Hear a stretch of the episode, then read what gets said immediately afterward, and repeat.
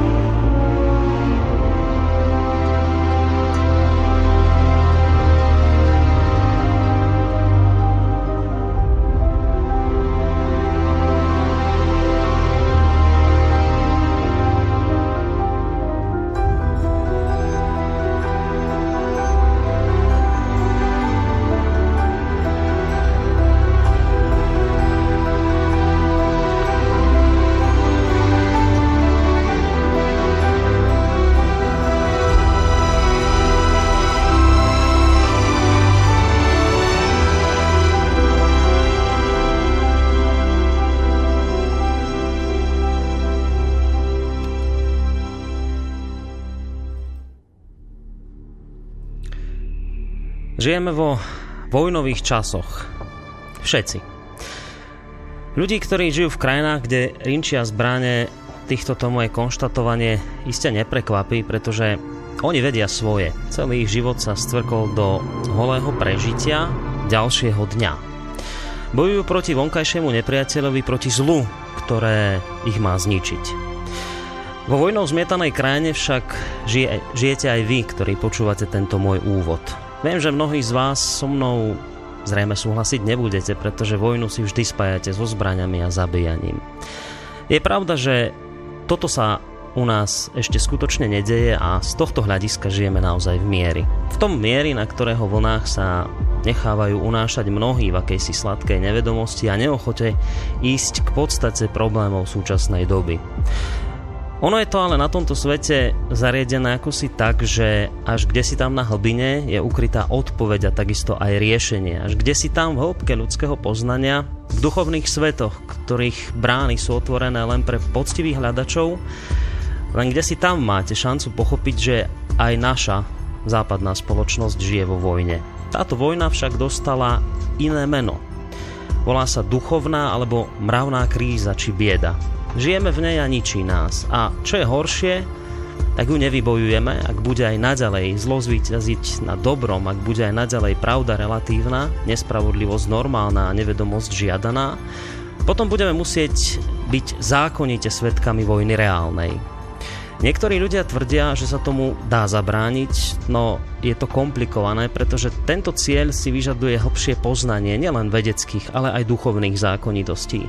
Žiada si to vyššiu etiku spoločnosti a schopnosť jednotlivca vedieť, diskutovať a oddelovať pravdu od klámstiev.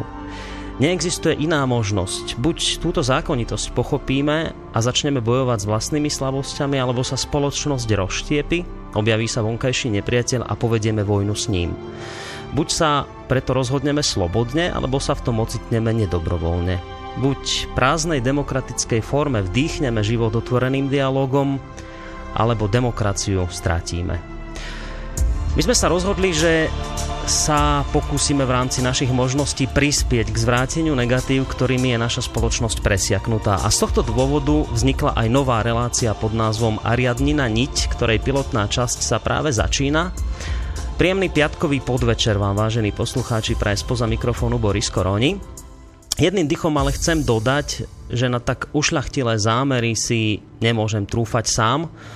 Mm, pre splnenie tohto cieľa, ktorý som vám spomínal vo svojej úvodnej reči, fakt potrebujem silného spojenca. No a ja som ho našiel v osobe Emila Páleša, vedca, filozofa a predstaviteľa sofiológie, ktorého by sme už v tejto chvíli mali mať na našej Skyblinke. Uvidíme, či je to tak. Pán Páleš, počujeme sa? Áno, a ja prajem pekný podvečer.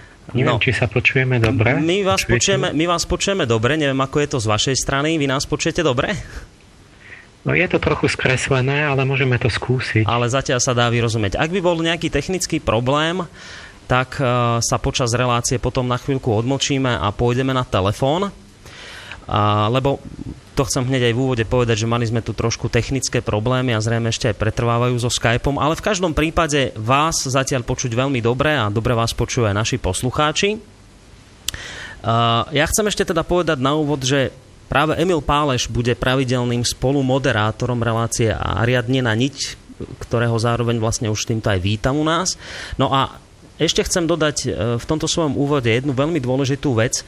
Tým tretím spolumoderátorom tejto relácie ste vy, vážení poslucháči, pretože my v podstate tú vašu pomoc potrebujeme. Ak sa teda máme spolu naučiť komunikovať, ak sa máme naučiť hľadať pravdu, ak sa máme pokúsiť nájsť aj akúsi zjednocujúcu spoločenú víziu, bez vás to skrátka a bez vášho ohlasu, otázok a takisto aj názorov, bez vás to proste nepôjde a práve preto aj verím, že sa aj do tej našej dnešnej pilotnej časti zapojíte aj vyvážení poslucháči. My vám samozrejme v priebehu relácie vysvetlíme aj to, akú bude mať táto relácia štruktúru, ale hneď takto na úvod tejto našej pilotnej časti relácia Ariadnina niť.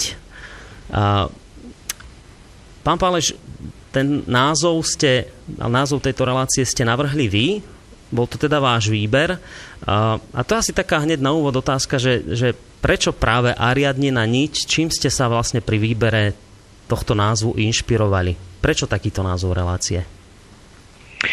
No, táto Ariadnina nič už sa raz chcela narodiť v slovenskom rozhlase. Bolo to z iniciatívy mojej priateľky, herečky Zuzky Kaprálikovej, Jurigovej, to už sme pred niekoľkými rokmi, keď ona ju odmenil riaditeľ, tak pýtal sa, že čo by si želala, tak povedala, že reláciu s Emilom Pálešom. tak sme síce natočili tri relácie, ale potom ten programový to oddelenie nám to scenzurovalo a nič sa nemohlo vysielať. A tak vlastne ako keby čakala tá myšlienka nejakých, to už môže byť 5 rokov.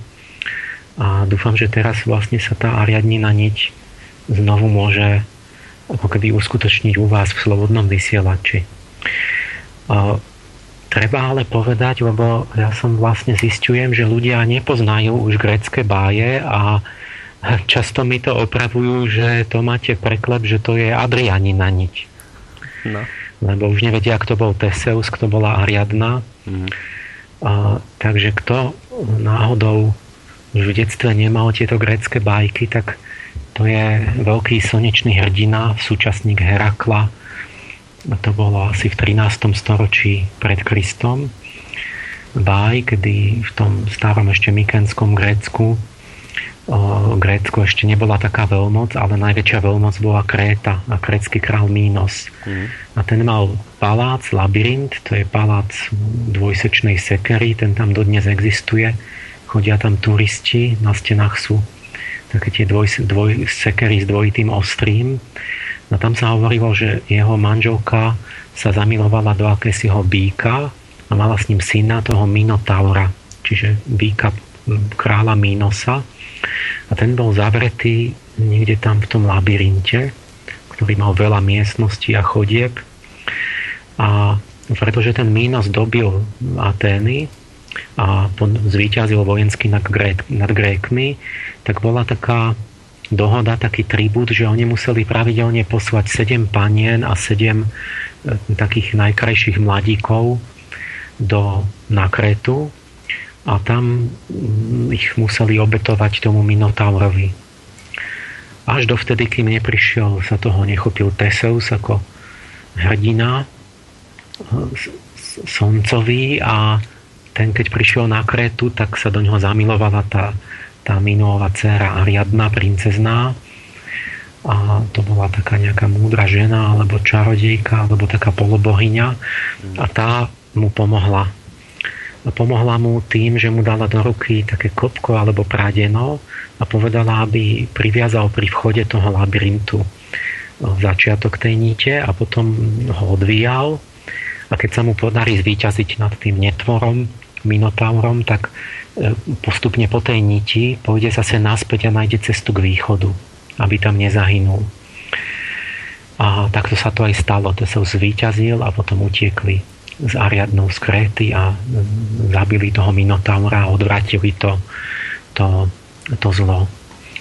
A pre nás by to mala byť taká, e, taký pekný obraz, že my žijeme tiež v takom labyrinte, labyrinte lží a všelijakých skreslených informácií a, a proste pseudoskutočností a sme tam tak zblúdení a zamotaní, že nevieme nájsť cestu von. A potrebujeme takúto niť, takú zlatú niť, ktorá by nás postupne vyviedla krok za krokom. A čo by to malo byť?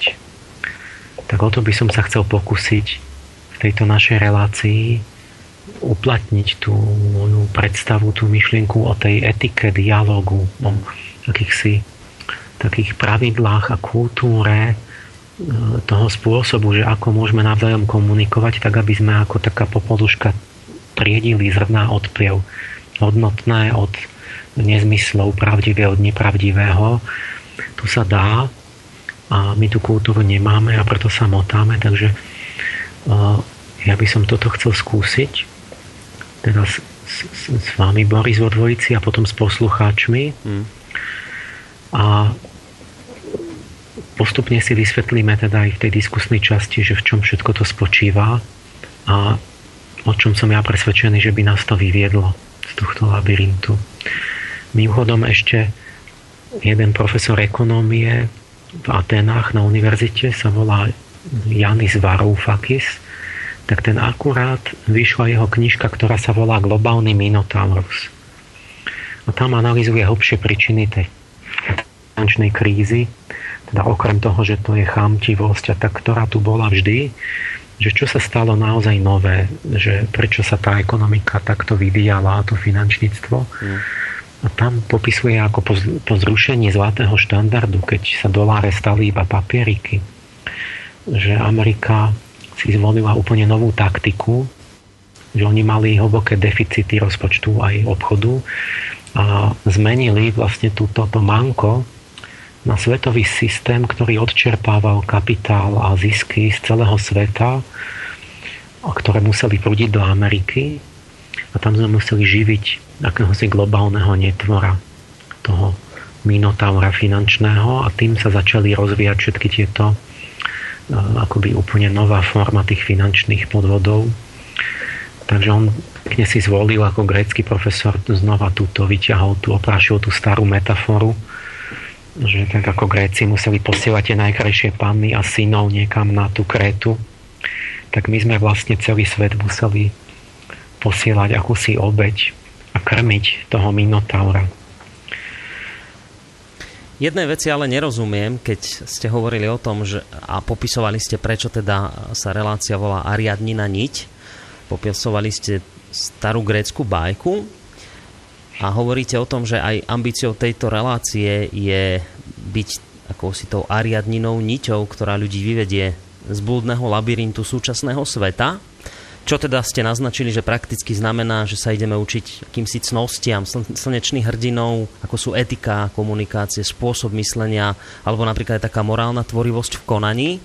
A to, čo mi nejde do hlavy, je, že vy ste hovorili, že už v minulosti ste sa o túto reláciu pokúšali a, a bola scenzurovaná.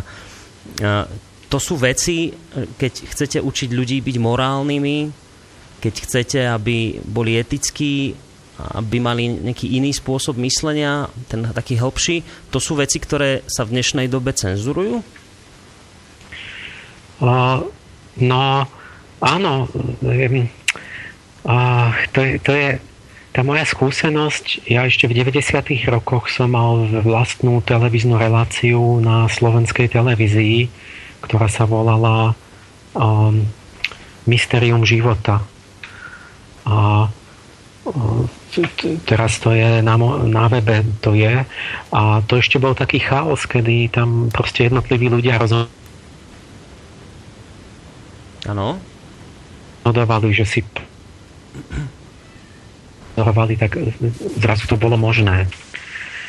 Mm. Um, počujeme sa dobre? Áno, áno, áno. Trošku ste nám vypadli, ale už vás počujem. teraz ja mám pocit, že už tak okolo toho roku 2000, že sa akoby konsolidoval už tento systém moci a že všade už sa nejak etablovali akoby nejaké tie, tie silokrivky tých mocných a bohatých a záujmov a že všade sedia cenzory a oni to už urobili 100% hermetickým, že ja vlastne sa už do médií len tak nejak veľmi náhodou dostanem. A, a vidíte to aj na tých médiách, že tam vlastne sa nehovorí nikdy o ničom. Nie, nie len o nejakých výnimočných témach, o nejakých že, duchovných alebo podozrivých, ale vôbec nič reálne, čo by sa malo hovoriť a čo riešiť a nejaké problémy vlastne sa tam akoby nedajú riešiť, lebo okamžite to niekto zakáže. Totiž ten človek, ktorý má z toho prospech, z toho, z toho zla, z nejakého toho neduhu, tak ten nechce, aby sa to riešilo. No ten môj pocit je taký, že títo cenzory, že oni sú ako takí, takí psi, ktorí majú taký čuch, mm-hmm. že on síce vôbec nerozumel ten cenzor, že e, tým odborným vedeckým, náboženským, že on to nevie posúdiť, ale on ako keby cítil takým nejakým inštinktívnym zmyslom, že ja som človek, ktorý ide hovoriť úplne slobodne a je nezávislý a že vlastne určite ja niečo poviem, čo rozčuli tých, tých mocných, ktorí a že určite zazvoní nejaký telefón a bude tam nejaký nejaký kapitálový e, vlastník, alebo biskup, alebo politik, alebo, alebo sponzor toho rozhlasu, alebo niekto a povie, že čo to má znamenať, že jak to, že ste rozprávali o tomto. Mm. Že oni keby mali taký inštinktívny nos, že nikto, kto to myslí vážne a kto je nezávislý, by vlastne sa nemal dostať do verejného priestoru. Ten musí byť marginalizovaný, musí byť na okraji a nesmie ho byť počuť a môže si tam niečo rozprávať, ale sa povie, že to je nevýznamný človek. Nemá žiadnu pozíciu, mm. žiadne tituly, žiadnu funkciu a tak. Mm. Že toto je môj dojem ako keby z dnešných médií, že oni ani nejak nerozmýšľajú, že to je úplný inštinkt, že vedia, že kto nie je in, kto nie je akoby v tom systéme a neslúži a nie je servilný, tak ten, ten vlastne je mimo. Je mimo ako taký outsider v aktuálnej spoločnosti, človek, ktorý chce byť etický, morálny, tak sa stáva vyhnancom v tejto spoločnosti, to momentálne naznačujete. Hovorili sme o tom, alebo teda vy ste spomínali, že chceli by ste, aby sa ľudia naučili cnostiam slnečných hrdinov. To sú všetko také obrazné pomenovania. My samozrejme sa to počas nášho seriálu tém budeme ľuďom snažiť e, postupne vysvetľovať. A ešte možno také možno technické otázky k tejto relácii. E, to, čo sme nepovedali, že máme v pláne vysielať raz za dva týždne, vždy v e, piatok od 17. do 20. hodiny. Aká je vaša predstava, pán Páleš? Budú sa môcť teda zapájať aj priamo poslucháči?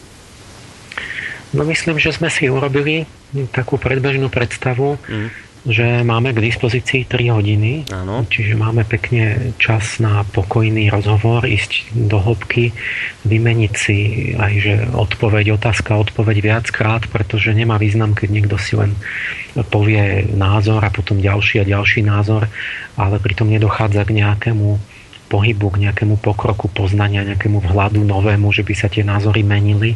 Na to je treba mať taký pokoj a treba niekoľkokrát si vymeniť vlastne názor, námietku, premyšľať a sústrediť sa na tú vec a postupovať správne. Mm-hmm. A k tomuto sa budeme stále vrácať, k tomu, že čo to je tá zlatá niť tej Ariadny.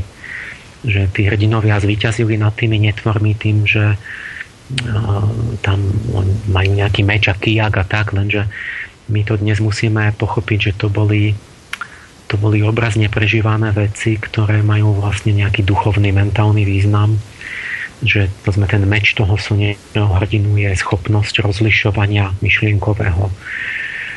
Že ten jeho štít, ktorým sa bráni, je štít, vlastne ten čistý štít tej, tej mravnej čistoty, že, že nie je vydierateľný, že nie je podplatiteľný, zastrašiteľný že napríklad luk tých slnečných hrdinov alebo božstiev, že to je to jasné svetlo bdelosti, bdelého seba uvedomenia a bdelej myšlienky. To sú veľmi vlastne exaktné imaginácie a symboly určitých cností a schopností, ktoré my sa budeme usilovať vyvíjať. Ktoré keby sme mali, keby ich malo dosť ľudí, tak zvíťazíme nad tým drákom. A dnes, ja mám pocit, že to upadá, že, že ešte v minulých generáciách to bolo lepšie na starých univerzitách a že teraz ľuďom úplne chýbajú tie schopnosti, že nastáva nejaký taký, taká znižovanie úrovne vôbec toho všeobecného vzdelania a školstva. Mm. Ľuďom chýba logika, proste nevedia vôbec ako by tie, tu, tie logické pravidlá argumentácie tej klasickej dialektiky ľuďom chýba seba poznanie, vlastne oni si musíme my na konkrétnych príkladoch ísť do takého uh, si prichytiť sa, uvedomiť si, že ako pôsobilo podvedomie v tej chvíli, keď ten človek niečo povedal, že, že čo ho vlastne ovláda, prečo si myslí to, čo si myslí, ako to súvisí s jeho citmi, strachmi a túžbami. Uh, množstvo takýchto vecí. Hmm.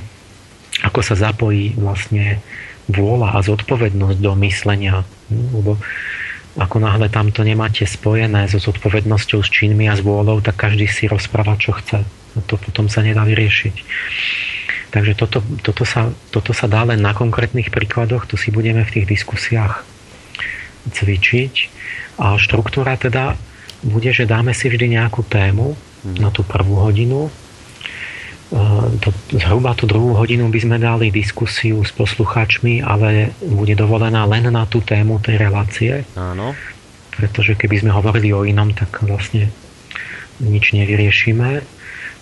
Ale tú tretiu hodinku darujeme poslucháčom, lebo sa chcú oni opýtať aj iné veci, ktoré, ktoré výjdu z ich iniciatívy a možno, neviem, aj čítali alebo počuli niekde moje prednášky a knihy a majú všelijaké námietky a otázky, ktoré by, by chceli vyťahnuť, tak tú tretiu hodinu by sme dali voľnú diskusiu. Mm-hmm. Tak.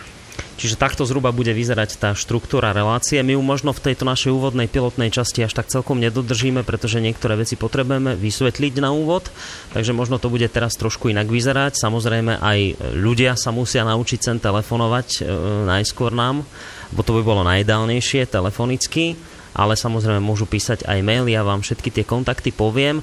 Na uzavretie tejto e, témy, ktorú sme začali v úvode, keď hovoríte o tom, a naozaj sú to ambiciózne ciele relácie, že chcete postupne ľudí naučiť tie cnosti, ako ste to obrazne povedali, slnečných hrdinov, tak tá moja záverečná otázka k tejto téme, že či si to môže naozaj osvojiť každý, alebo je to len proste pre ľudí, ktorí majú na to isté duševné predispozície, alebo inak povedané, povedzme, pre ľudí, ktorí sa narodili s nejakými pozitívnymi vlohami. Je to, je to naozaj niečo také, čo keď ľudia budú počúvať, tak sa tým cnostiam môže naozaj každý naučiť? O, to, to je tak, že naozaj my, každý máme veľmi rôzne predpoklady. Naozaj už sa jednak rodíme a jednak výchovou a potom seba výchovou ktorú niekto má, niekto nemá a tak ďalej, vlastne sme mentálne a rôznym tou inteligenciou, aj rozumovou, aj emocionálnou, aj skúsenostiami na veľmi rôznej úrovni. A to znamená, že nie každý dosiahne rovnaké proste šikovnosť alebo nejaké schopnosti, ale to napriek tomu každý tam, kde je, sa môže pekne posúvať a dostať sa ďalej. Čiže nech je to už akýkoľvek poslucháč, taký alebo onaký, tak e, tým, tým, že bude mať záujem a tým cvičením e, bude, nebude, nezostane tam, kde bol predtým, ale urobíme nejaký pokrok. Nie samozrejme s tým, kto chce, kto, kto, kto nechce, s tým sa nedá urobiť pokrok ten musí ešte naraziť na niečo, aby začal chcieť. Hmm. Takže to je jedno, že kto je kde. Proste my si dáme cieľ, človek rastie s úlohami, cieľ je potrebný, ktorý máme pred sebou, tomu sa vyhnúť nemôžeme a musíme skúsiť, čo sa nám podarí urobiť v tom smere um, akoby vytvoriť určité duchovné sily a taký, taký prúd, také, taký spôsob vlastne cítenia, myslenia, a, ktorý by smeroval k takej spoločnej vízii, ktorá by mohla začať hmm. uh, účinkovať na nejaké, na nejaké také zušlachtenie alebo um, premenu spoločnosti v zmysle trošku väčšieho poriadku. A, a, pritom a, ide aj o to, že o tú, o tú integrálnu metódu, vlastne tá, tá zlatá niť aj v tom, v tej integralite tej sofiológie, že to je snaha spojiť všetko dohromady, všetku skúsenosť, všetky ľudské schopnosti. Hmm. Zmysly, aj intuíciu, čiže aj náboženské podnety, aj, aj vedecké podnety, aj, aj tie, tú, tú každodennú skúsenosť, lebo v tom je veľká sila, ktorá nám umožní aj také veci, ktoré tí špecialisti nevedia vyriešiť. A pritom vlastne musíme dať dohromady vlastne aj to poznanie tých poslucháčov, pretože ja vlastne sa síce snažím o všeobecný rozhľad, o takú syntézu filozofickú, ale čiže viem väčšinu vecí lepšie než, než väčšina ľudí, ale nikdy neviem e, danú, daný odbor lepšie než ten špecialista, ktorý v tom pracuje. Že to ja nemôžem nahradiť, lebo tie poznatky sú ohromné, široké. Mm. Ale to, čo môžeme urobiť, že každý z nás je, má nejakú svoju skúsenosť životnú, niečím prešiel, niečo zažil iné ako ten druhý, e, nejakú inú remeslo, skúsenosť, prácu robil, alebo je v nejakom odbore proste dobrý.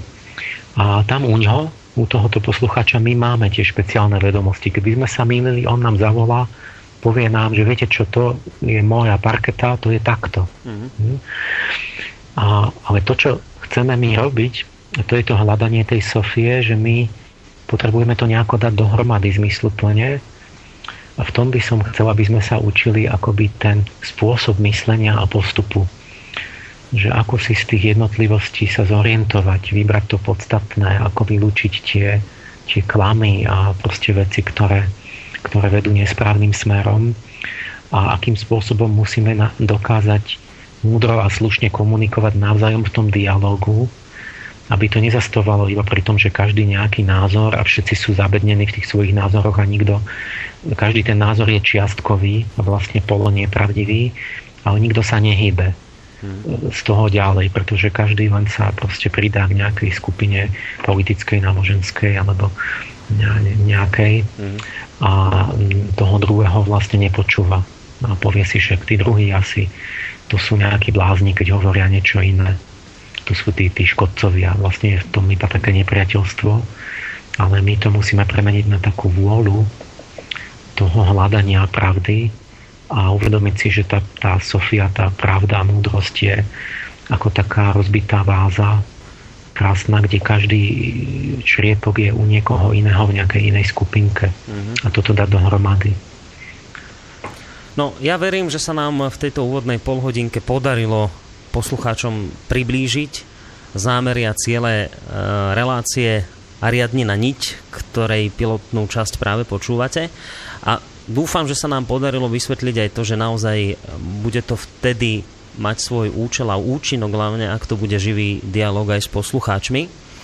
My sme si spolu s Emilom Palešom slúbili, že na základe toho, aby sme stále len nerozprávali, tak budeme si povedzme v tých polhodinových intervaloch aj niečo hrať, čo by ale nás samozrejme malo udržať v tej atmosfére našej relácie. Takže si dáme teraz pesničku a po nej sa už pozrieme bližšie k našej dnešnej téme. My sme si vlastne ako takú prvú pilotnú tému povedali, že vám predstavíme bližšie prácu môjho spolumoderátora Emila Páleša, takže po pesničke sme tu opäť.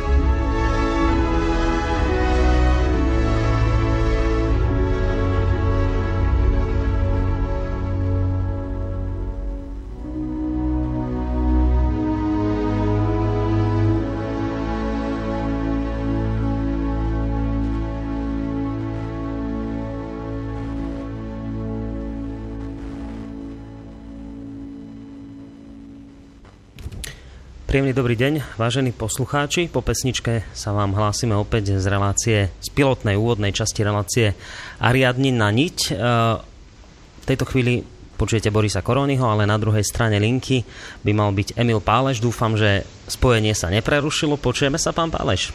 Áno, počujem. Dobre, výborne. Ja som spomínal, že po pesničke pôjdeme už k našej dnešnej téme. A síce, že si rozoberieme prácu, ktorej sa vy venujete. Keď sa povie Emil Páleš, tak minimálne tí, ktorí vás aspoň trochu poznajú, si pod týmto menom predstavia uh, najmä vaše diela knižné a teraz hlavne narážam na angeológiu dejín. Nosnou témou je synchronicita a periodicita v dejinách, ale skôr ako sa dostaneme k tomu, o čo vlastne ide, čo tieto cudzie slová hovoria, povedzte mi na úvod, prečo ste sa vlastne rozhodli skúmať filozofiu dejín, prečo ste dali prednosť metafyzike a, a nie vede, ako je napríklad počítačová lingvistika, ktorú ste inak mimochodom vie vyštudovali. A to, čo som sa o vás dočítal, tak údajne aj vaši učitelia vás považovali za nádejného vedca a priekopníka v slovenskej počítačovej lingvistike a vy ste ich takýmto spôsobom sklamali. Čože sa to udialo, že ste sa takto napokon rozhodli? No, to sa ma často pýtajú, že prečo som ako keby od kybernetiky prešiel k anielom, ale práve, že sa neudialo nič, že ja vlastne som išiel pri močiar. Nebolo to žiadne obrátenie smeru, ale mám pocit, že ako keby som sa narodil, tak ako Platón hovorí, s takou spomienkou na nejakú úlohu, ktorú som slúbil pred narodením a postupne som ju tak hľadal a odvíjal.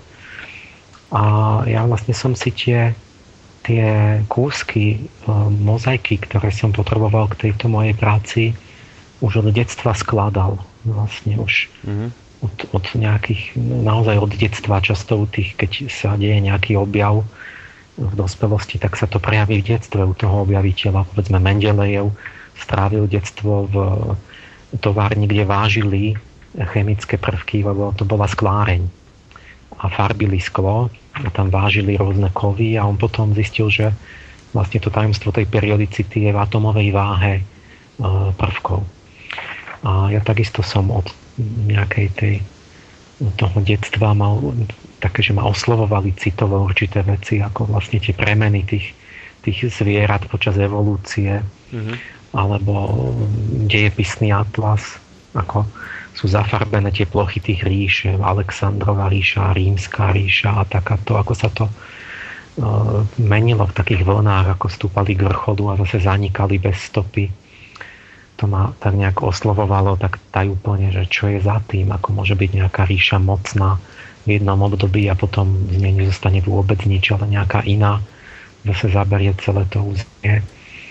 Takže mňa to takto priamo viedlo uh, k mnohým veciam, že mňa len tá, ten systém školstva donútil si vybrať nejakú špecializáciu. Ale ja som popri tom študoval všetko, prírodné vedy, humanitné vedy, náboženstvo, vlastne sám pre seba. Mm-hmm. Za socializmu sa filozofia študovať ne, nedala, to nemalo zmysel, pretože to bol iba marxizmus. Tak som išiel na prírodné vedy a na kybernetiku. A tam je jedna nová veda, v podstate taká veda súčasného obdobia, to je kognitívna veda, ktorá sa tou integralitou akoby blíži k trošku k tej sofiológii, lebo kognitívna veda vlastne spája uh, skúma človeka a v ňom sa spájajú vlastne všetky možné odbory. Tam je psychológia, lingvistika, počítačová veda, evolúcia, fyziológia, všetko sa to nejako tam mladý, aby sa pochopilo, že ako funguje človek. No a vlastne toto, táto kognitívna veda alebo umelá inteligencia, ktorá v podstate modeluje človeka pochopiť, tak to bol nejakých tých 10 rokov môj odbor, moja špecializácia. Mal som vynikajúcich kolegov, ktorí ma brali ako partnera už ako študenta, ako bol doktor Jozef Kelemen, alebo Egon Gál, alebo profesor Mikulecký profesor Šefránek a vlastne keď som sa nadchol pre takú vec, že som chcel počítač naučiť hovoriť prírodzeným jazykom, čiže po slovensky. A to som už robil ako diplomovú prácu potom na jazykovednom ústave s profesorom Horeckým, ktorý bol tiež veľmi taký starý, múdry profesor, láskavý a, a skúsený, vynikajúce vzťahy tam boli. Mm-hmm. Tam som robil ako kandidátsku prácu vlastne takúto, takýto počítačový model akoby lingvistickej inteligencie. Vlastne prvý pre nejaký, nielen pre slovenčinu, ale možno pre, pre slovanské jazyky a znova tam bola tá integralita, že ja som mal taký prístup, som zaviedol, že vlastne sa všetky tie, tie kapacity akoby jazykové, že aj syntax, semantika, tvároslovie, slovotvorba, synonymický slovník, akoby slovná zásoba, frazeológia, všetko. To bol taký integrálny systém, že navzájom všetky akoby spolupracovali tie, tie moduly, akoby tie segmenty toho programu.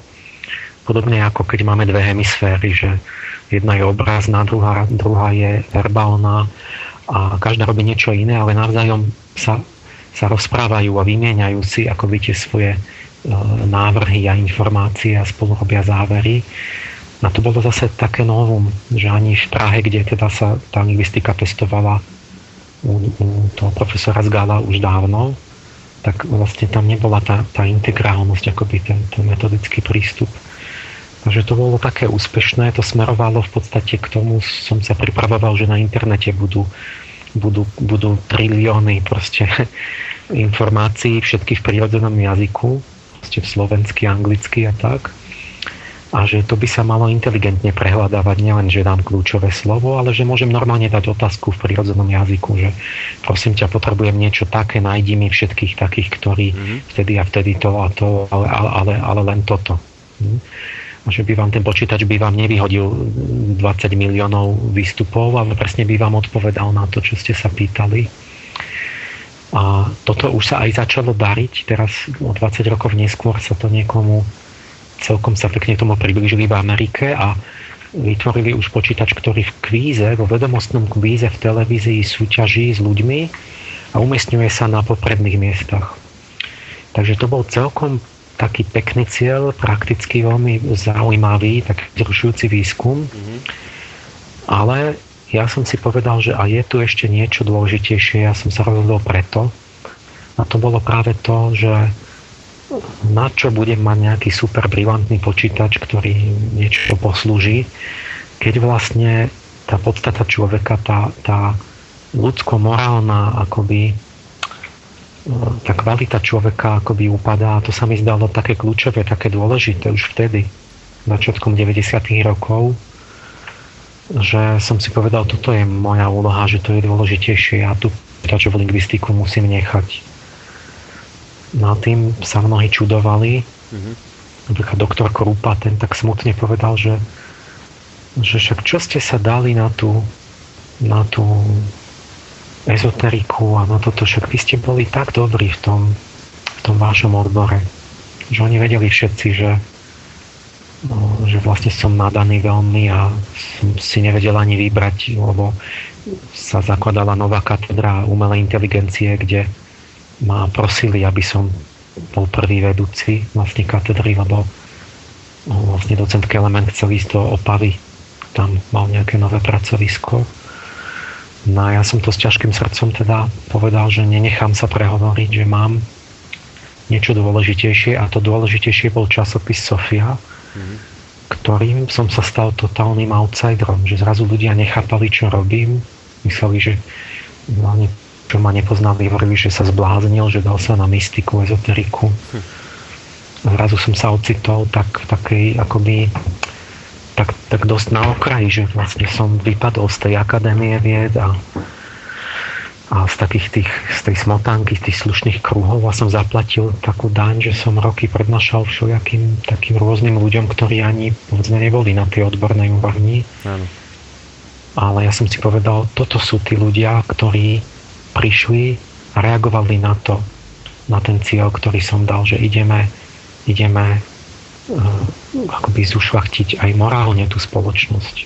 A keď tí moji kolegovia akokoľvek sú inteligentní a, a, a majú neviem aké eh, proste postavenie a predpoklady, ale toto ich nezaujíma, tak potom to nie sú moji bratia.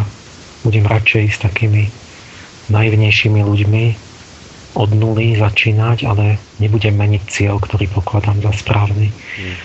Takže je to taká, taká skúška tých anielov, že keď si vezmete od nich nejakú úlohu, tak obyčajne oni musíte niečo obetovať a tá skúška, že či ste hodní toho, aby sa s vami rozprávali.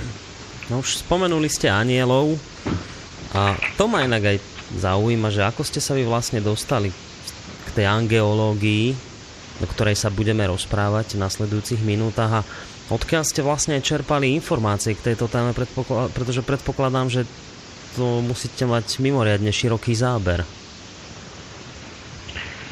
No k tej samotnej angelológii tam ani to nie je až taká široká oblasť, lebo to sú vlastne iba také pozostatky toho, čo v tom vrcholnom stredoveku ešte posledný krát sa pestovalo. Mm. V 13. storočí, keď založili všetky naše tie univerzity ako Karlovu, no tak v 14. a tak, tak to bola tá vrcholná skolastika, kedy Akvinský, najväčší filozof, ktorý sa pokúšal o takúto syntézu, ako, ako aj ja dnes, poznania, tak mal titul doktor Angelicus a tam angelológia to bol normálny odbor, seriózny univerzitný, nauka o anieloch. A že akú majú funkciu, aké sú hierarchie a, a, a, ako, a tak ďalej. No a len to sme potom postupne v tom novoveku, ako keby ľudia zrazu prestali rozumieť, že, že čo toto slovo aniel znamená, že kde to vlastne je. Že, že označuje to niečo reálne a zdalo sa im, že nič tak sa vlastne to úplne zastavilo a teraz z toho len také čriepky, väčšinou pomotané, neúplné, často nezrozumiteľné, protirečia si navzájom. Čiže je to taká, taká starobilá disciplína, ktorá akoby taká skamenelá veda, ktorej prestali všetci rozumieť.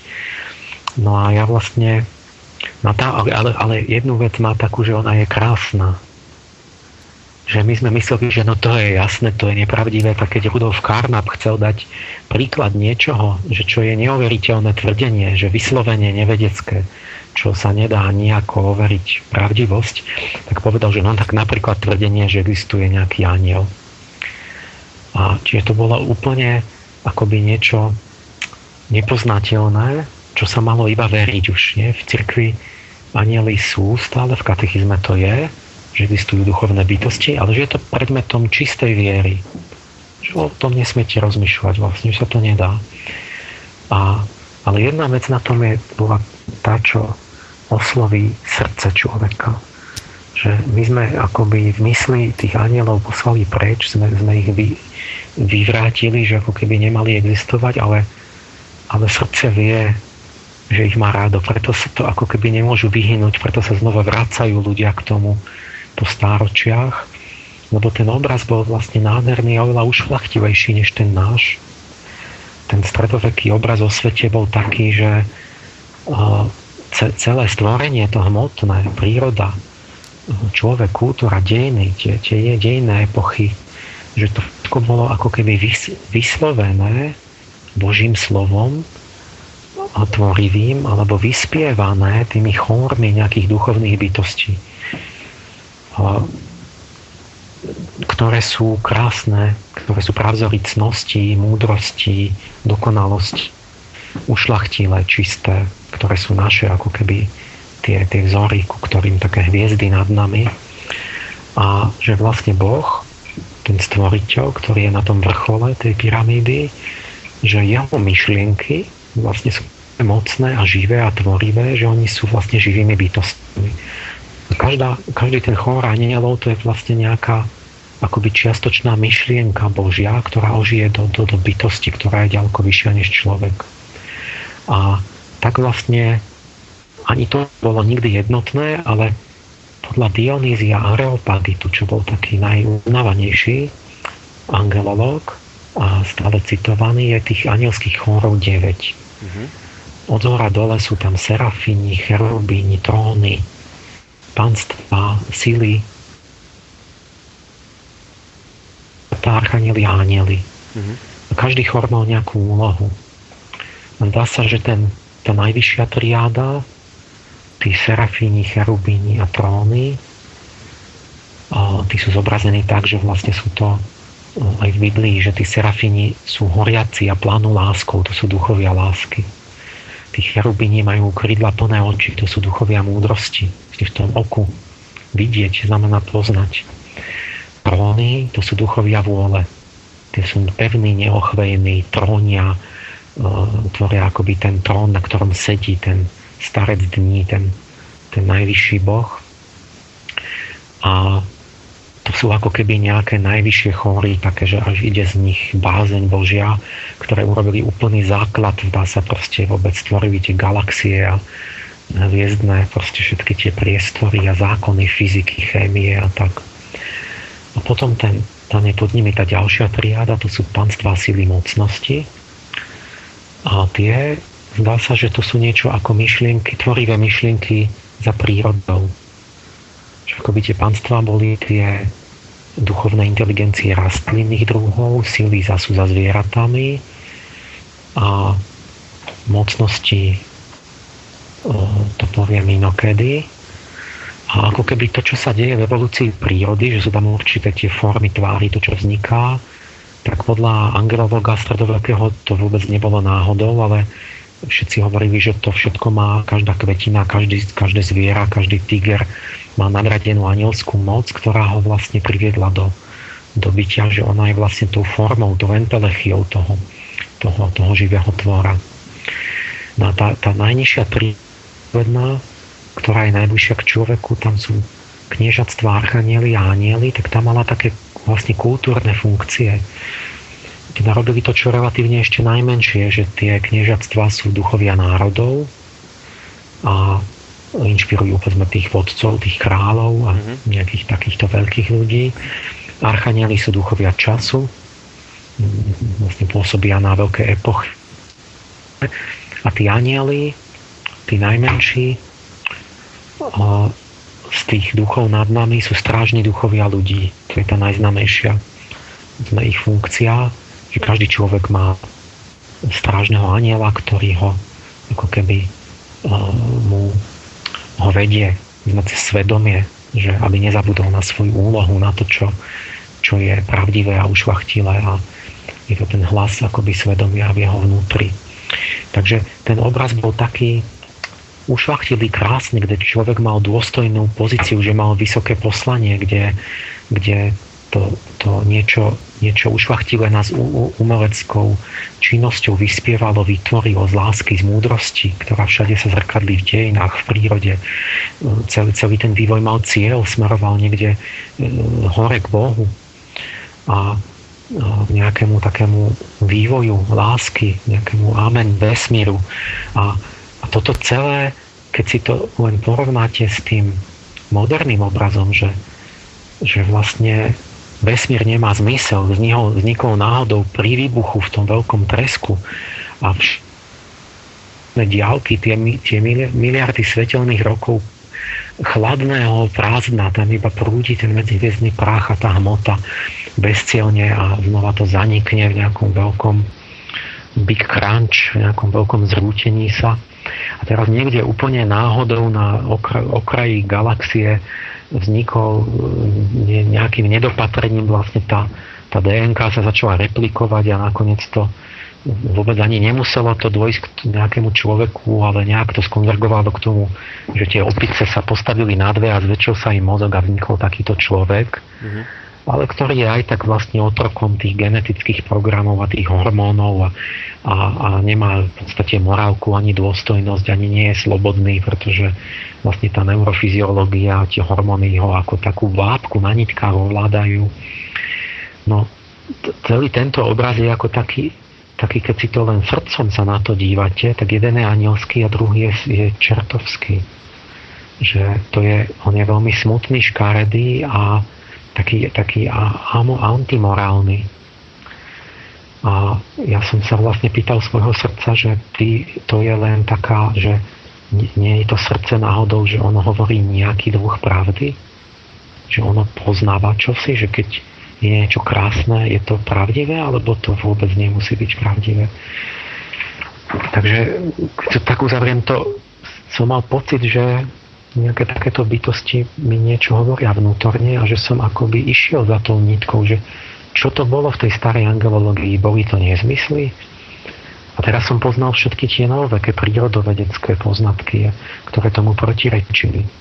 Ale zároveň som mal nejaké vlastné mystické zážitky a teraz som sa dostal do rozporu medzi rozumom a srdcom, vlastne ako taký mladý, taký mladík, už dospievajúci. A som tak, tak jak to je? Vtedy som si vlastne vytýčil tú, tú snahu, že proste jak to zlúčim, kde je pravda. Náboženstvo alebo veda? Jak je to možné? No tak som začal vlastne taký paralelný výskum, že či sa to dá dať dohromady.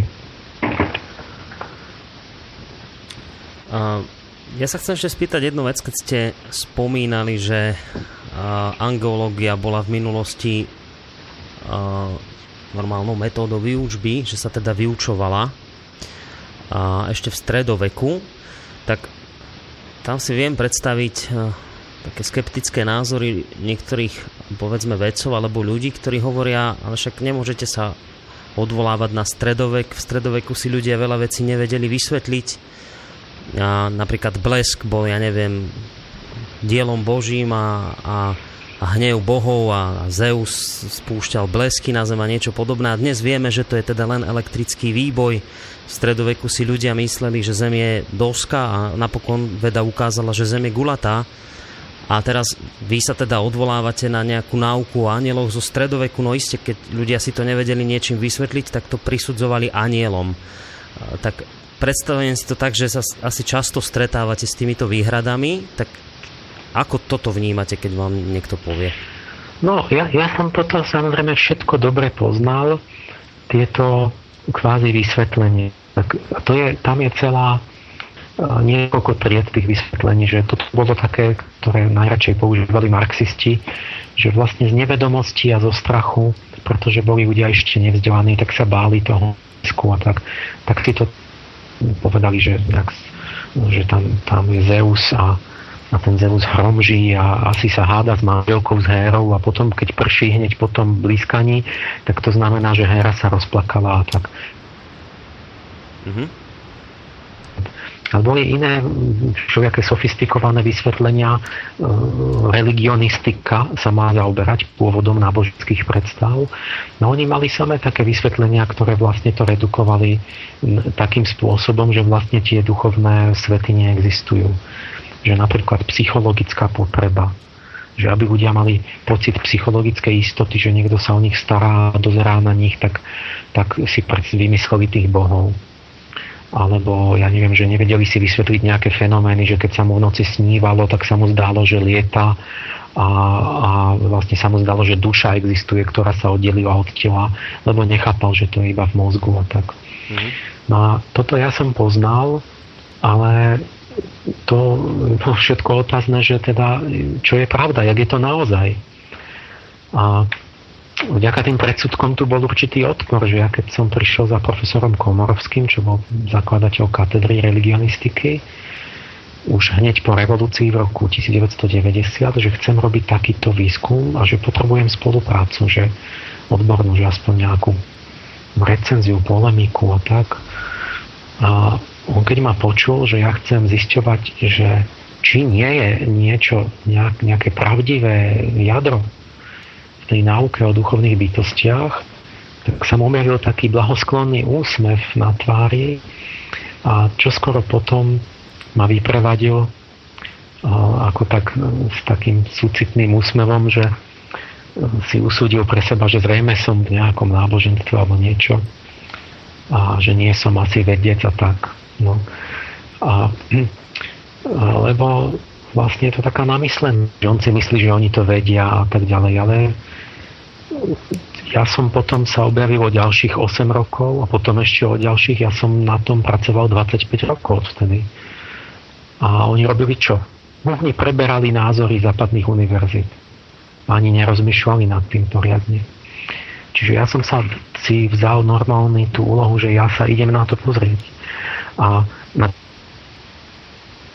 tú, že na čo som prišiel, že čo som vlastne skúmal, Uh-huh. Lebo to by bol taký rámec celej tej relácie, že vlastne tá moja angelológia a tá sofiológia, to ona v podstate integruje všetko. Tam sú dejiny, príroda, psychológia človeka, tam vlastne nie je nič, čo by tam nepatrilo, lebo ja vlastne hľadám také transdisciplinárne zákonitosti, také tie archetypy, ktoré idú krížom cez všetky oblasti života a všetky odbory. Mm-hmm. Takže my by sme si potom postupne brali v každej relácii akoby jednu, vždy inú tému a bude to vlastne akoby jeden kamienok z tej celej mozaiky tej, tej integrálnej vedy. Ale najprv teda by sme povedali, že čo som teda robil, že mne sa podarilo, tvrdím, ukázať presvedčivo, že bolo niečo pravdy na tej náuke o anieloch. Ja som to naozaj chcel vedieť pre seba, že ako to je. A najlepšie sa mi to podarilo vďaka tomu, že jedna časť tej náuky bola taká dostatočne konkrétna. A to bola tá náuka o duchoch času, že sa verilo, že existuje sedem archanielov, ktorí e, sa striedajú cyklicky v pevnom poradí stále dokola a inšpirujú určité epochy, ktoré boli vymenované a označené rokmi. Povedzme, že Archaniel Gabriel vládol od roku 1525 do roku 1879. Bol veľkým duchom času. A pred ním Samael vládol tiež 354 rokov a pred ním Rafael a pred ním Zachariel a pred ním Anael a ešte pred ním Morifiel a ešte pred ním zase Michael, ktorý vládne znova dnes lebo sa vystredali všetci siedmi. Mm-hmm. A boli tam dva kruhy, tzv. veľký a malý duchovia času. No, tí menší vládnu vždy 72 rokov, tí väčší 354 rokov a toto boli nejaké náuky, ktoré posledný krát spísal opat Tritemius, to bol opat kláštora v Šponhajme, taký vtedy známy muž, že bol veľmi, mal, mal mimoriadne veľkú knižnicu a že bol aj taký praktický mák a zároveň klerik. A ten napísal taký spis, že o siedmých duchoch, ktorí riadia obehy nebeských sfér. A tam by o týchto anieloch, že, že vlastne inšpirujú epochy a prechádza celé dejiny, že čo bolo za starého Ríma, ktoré to bolo obdobie a tak a za Babylonu. A, a krátko po ňom použil toto aj Nostradamus pri tých svojich predpovediach. Oni to vtedy ešte brali, tí učenci to vedeli, medzi sebou to používali. Mm-hmm. Ale koncom 16. storočia sa to zabudlo. No, prestalo sa tomu rozumieť. A ale keď sa ide dozadu, tak zistíme, že to už poznali Araby, napríklad Abraham ibn Ezra, máme spis od neho o týchto siedmých duchoch, že to ide niekam až do starého Babylonu, kde tí babylonskí kňazi uctievali sedem duchovných bytostí a v tom čase to ešte nebolo, nemali tie hebrejské mená kresťanské, ale ešte to boli tí bohovia planet duchovnej inteligencie planet Michael. V starom Babylone to bol vlastne boh slnka Šamaš. Gabriel to bol inteligencia mesiaca a tak ďalej. No, oni mimoriadne uctievali týchto sedem akoby božstiev a verili, že pôsobia ako duchovia času a preto čas má akoby cyklickú štruktúru založenú na čísle 7. Každý deň v týždni ovláda patrí jednej planete. Každý rok um, je ovlád... každému roku ako keby vládne jeden z tých siedmých bohov, ale aj dlhšie obdobia. Ale aj kratšie, aj každú hodinu a tak. Čiže ako keby to bol tak, taký fraktalový štru, štru, kvalitatívna štruktúra času, ktorá je na sedmičke založená. A toto je niečo, ja som si povedal, to je dostatočne presné na to, aby sa to dalo testovať. To je falzifikovateľné. Lebo ja keď mám presné obdobia, že cyklicky má pôsobiť, ja neviem, Archanie Rafael, on je patronom lekárov, inšpiruje medicínu, tak by som tam mal mať lekárov vlastne v tých dejinách. A keď príde Archaniel Anael, viem, ktoré sú to obdobia, to je vlastne stará bohyňa lásky a krásy, to je Afrodita, Inana, Hatora. tak by tam mali byť nejakí zalúbení, nejakí básnici a nejakí hudobníci. Ja, a to ja viem spočítať v histórii. To je niečo, z čo môžem normálne empiricky aj štatisticky kvantifikovať a prepočítať a môžem veriť vlastne, že či tá hypotéza sa splní alebo nie. Buď tam, nie, že keď zoberieme sme tú bohyňu lásky, tak uh, periodicky by som mal nájsť vlastne ako odraz, ak existuje, ten archanie lásky, tak, tak sa to musí v histórii odzrkadliť periodickými vlnami tých básnikov a tých, tých zalúbených a tak. A keď neexistuje, tak, tak to tam nebude. Čiže keď to nenájdem, tak by to znamenalo, že asi nepôsobia tí duchovia času. Ano. A prečo by som sa nepozrel? Takže o, toto bola tá moja úvaha na začiatku. Mm-hmm no. Na ktorú mi ale kolegovia povedali, že nerob to. že nedívaj sa. Že však Popper, ktorý je predsa autorita, povedal, že v dejinách nie sú žiadne rytmy. Že to, na to nebudeme dávať grant a to je strata času, lebo vieme, že rytmy nemôžu byť v dejinách. No. A... Takže to bol zaujímavý moment a, a potom te, ten, to prekvapenie je obrovské z toho, že ja vlastne som si dal prácu, ktorú robím tých 20 rokov, že som začal naozaj systematicky e, kvantifikovať a štatisticky spracovávať tie vlny tvorivosti vo všetkom možnom. Čiže vlny e, rôznej filozofie, ideí, náboženských kútov, mimoleckých štýlov, e, vedeckých objavov, že kedy tu bola, boli, boli, bola aká estetika, kedy bola, bola aké, ak, aké usporiadanie štátu, aké zmýšľanie, aká mentalita. Lebo to sa mení. Máme, raz máme baroko, raz osvietenstvo, raz romantizmus, raz, raz renesanciu. Vždy akoby tá doba má iného duchu, iné zafarbenie, iné hodnoty. Mm-hmm. A toto som vlastne urobil také krivky tvorivosti, ktoré sú v tej knižke, tam sú ich stovky. A pekne som ich porovnal k tej predpovedi, čiže empirické dáta k predpovedi, ktorú urobili tí babylonskí kňazi k tým dátumom vlád tých archanielov. A teraz to môže len buď korelovať, alebo nie. Urobí sa aj tzv. regresia alebo inferenčná štatistika. A buď sa podobajú tie krivky štatisticky nenáhodne, alebo sa nepodobajú. Mm-hmm. A keď sa nepodobajú, tak zbytočne by som si želal, aby sa podobali. Proste vyjde číslo, ktoré bude menšie než tá hladina významnosti a hypotéza sa nepotvrdí. Takže je to ten postup je vlastne vedecký. A teraz to obrovské prekvapenie, všetci oponenti boli, boli presvedčení, že sa nič nenájde, keďže anieli neexistujú, nemôžu existovať ani tie rytmy, takže sa nenájdu. Mm-hmm a ja som tvrdil, že tam sú, že ich tam vidím, tak že to vy si, vy si tam tendenčne, asi si to tam vymýšľate, že akoby takéto e, že želacie myslenie, že vidím, čo, si, čo, si, čo chcem vidieť, ale že keď sa vezmu nezávislé dáta, takže sa to tam samozrejme nenájde, tak, e, tak hovorím, tak potom ja keď hoci čo poviem, to je nedôveryhodné, tak vy, moji oponenti, vyberte vy tie dáta sami, však vy ste samozrejme múdrejší než ja, ste experti a vy viete, čo je seriózne, tak o, tým, že doktor Krupa vybral dve veľké štúdie od Sorokina, od Kröbera, čo boli, no, robili tak, boli antropológovia, ktorí mapovali tieto kultúrne krivky. A to som porovnal a ku podivu hypotéza sa nevyvratila, ale potvrdila. A odtedy som robil stovky takýchto štúdií. Čiže sa vlastne ukázalo, že tí Babylončania mali pravdu?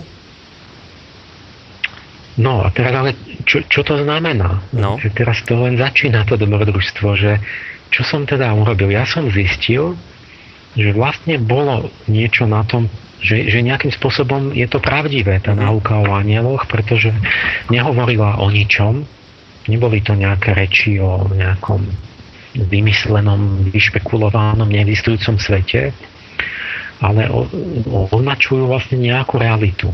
Čiže keď povieme, že je rafaelské obdobie, tak to naozaj sa vzťahuje ku skutočnej kultúrnej vlne, že je rozklad medicíny. A že, že tie rozkvety medicíny pravidelne prichádzajú v tom období Rafaela vždy znovu vždy po tých 500... a dokonca synchronne v rôznych civilizáciách, že je to v Číne, je to v Indii, je to v Európe, mm-hmm. súčasne nezávisle od seba zrazu je veľký záujem o medicínu a sú vynikajúci lekári ako Galenos, Hippokrates a Sušruta a, a, a takto a, a zrazu sa, sa urobí veľmi veľa akoby tvorivých nových vecí v tej medicíne. Čiže vlastne môžete povedať, že je to epocha, záujmu o zdravie, o medicínu, čiže Rafaelská. No to je to, čo hovorili vlastne tí, tí, aj tí stredovekí učenci. Čiže tie, tie, tie rozkvety, tie kultúrne vlny skutočne zodpovedajú tomu, čo tá náuka o anieloch hovorila a vlastne predpovedala, pretože ona už je stará niekoľko tisíc rokov. Čiže vlastne vy ste, aby som to chápal, vy ste e, staroveké náboženstvo o anieloch spojili s modernou vedou a s nejakými krivkami štatistiky a ukázalo sa vám, že to, čo tvrdili dakedy dávno babylonskí kňazi alebo, a potom neskôr kresťanstvo a, a všetky ďalšie náboženstva, tak že to proste sedí. No, no, áno. A takto, že my to neznamená, že všetko v tej angelológii by muselo byť pravdivé, ale my, že proste som povedal, vidíte, tento kus je pravdivý Aha. a sedí, pričom to sedí, treba chápať štatisticky. Ale nejak inak ani sa nedalo očakávať, pretože v dejinách sú tisíce príčin, každá udalosť má milión príčin, ktoré pôsobia súčasne. Takže tam tá hypotéza aj bola formulovaná tak, že pýtame sa, že či nejaký taký faktor ako duch času, nejaký neznámy faktor by periodicky ovplyvňoval v tomto zmysle dejiny a prispieval by k zvýšenému výskytu určitých kultúrnych znakov a tvorivostí, mm-hmm. ktorý, a, a, či, no a, a zistili sme, že je to tak a že to zvýšenie je štatisticky signifikantné. To znamená, že je tak výrazné, že nie je možné si myslieť o ňom, že by to tam bolo náhodou. A tým pádom to musí mať nejakú reálnu príčinu. A, a teraz vlastne zistujeme, že tí, tí, tí, tí angelológovia na tých stredovekých kresťanských univerzitách alebo tí, tí babylonskí kňazi, že teda neboli hlupáci, že oni vlastne poznali niečo, čo my až teraz objavujeme a takto to vyjadrovali takou terminológiou, že to sú duchovné bytosti, ktoré inšpirujú ľudstvo. Nejako to popísať museli. No, možno sa... Neviem, ale, ale, ale my vlastne nevieme, čo to je. Uh-huh. Keď sa prísne skepticky pýtame, tak vlastne to, čo som dokázal, že oni hovorili o realite, že je tu nejaký, nejaký vplyv duchovný, ktorý, ktorý nejako vnímame všetci podvedomé, akoby také vlny v tej kolektívnej psychológii, v tom Jungovom nevedomí, že striedajú celé takéto mocné nejaké sily, archetypy, ktoré potvardia tú dobu úplne inou náladou. Ako to je to, že príde iný duch času a tí ľudia zmenia správanie. Inak sa cítia, inak rozmýšľajú. Že všetko je akoby zafarbené inak duchovne. Ale prísne vzaté nevieme, čo to je. Buď sú to tí archanieli, mm-hmm. alebo Jung by povedal, že sú to archetypy kolektívneho nevedomia, Rupert Sheldrake povie, že to sú morfogenetické polia, ktoré v nejakej éterickej sfére Zeme proste sú, sa utvárajú ako tak, také, také vibračné polia mentálne. A, a kolegovia, ktorí sú materialisti, ako môj najbližší spolupracovník je profesor Nikulecký, tak ten verí, že sú to nejaké evolučné vzorce, ktoré musí byť niekde zakódované evolúciou proste z dávnych dôb, niekde, niekde tajúplne tej genetike alebo niekde v človeku. A nejaké periodické kozmické žiarenie, ktoré tiež nevieme vypátrať, periodicky pôsobí a ako, ako taký synchronizátor na celej Zemi akoby zapne a vybudí nejaký, nejaký endogénny vzorec. Takže keď napríklad každých 5 zapôsobí ten, ten archaniel Anael, tak on verí, že to nie je vlastne aniel, mm-hmm. ale že je to nejaké, nejaké kozmofyzikálne žiarenie, čo ja viem, mohlo by to byť čo z nejakých hviezd vzdialených, že z jadra galaxie by prišlo nejaké gamma žiarenie, ktoré zapôsobí na, na ľudský neuroendokrinný systém tak, hm. že začnú sa vyučovať pohľavné hormóny viac a ľudia majú pocit, že sú zamilovaní a začnú skladať básne a tak. Čiže vlastne tá, to vysvetlenie je teraz akoby výzva vede, že tam je viac možností, ako o tom rozmýšľať. Mm-hmm. Čiže vlastne tú periodicitu potvrdzujú všetci, viac menej veci, ale líšia sa v tom, kto ju čomu pripisuje. Že vy hovoríte o anieloch, iní hovoria teda o rôznych gamažiareniach a niečom podobnom. Ja sa možno spýtam hlúpo, ale uh, vy ste hovorili, že napríklad jeden archaniel, teda jeden duch času z tých siedmých, ktorí sa opakujú po 354 rokoch, inšpiruje lekárov a že sa rodia lekári. A teraz tomu nerozumiem, lebo tak to by sa lekári rodili len raz za 354 rokov, že lekárov tu máme každý rok plno. Ako tomu nerozumiem celkom.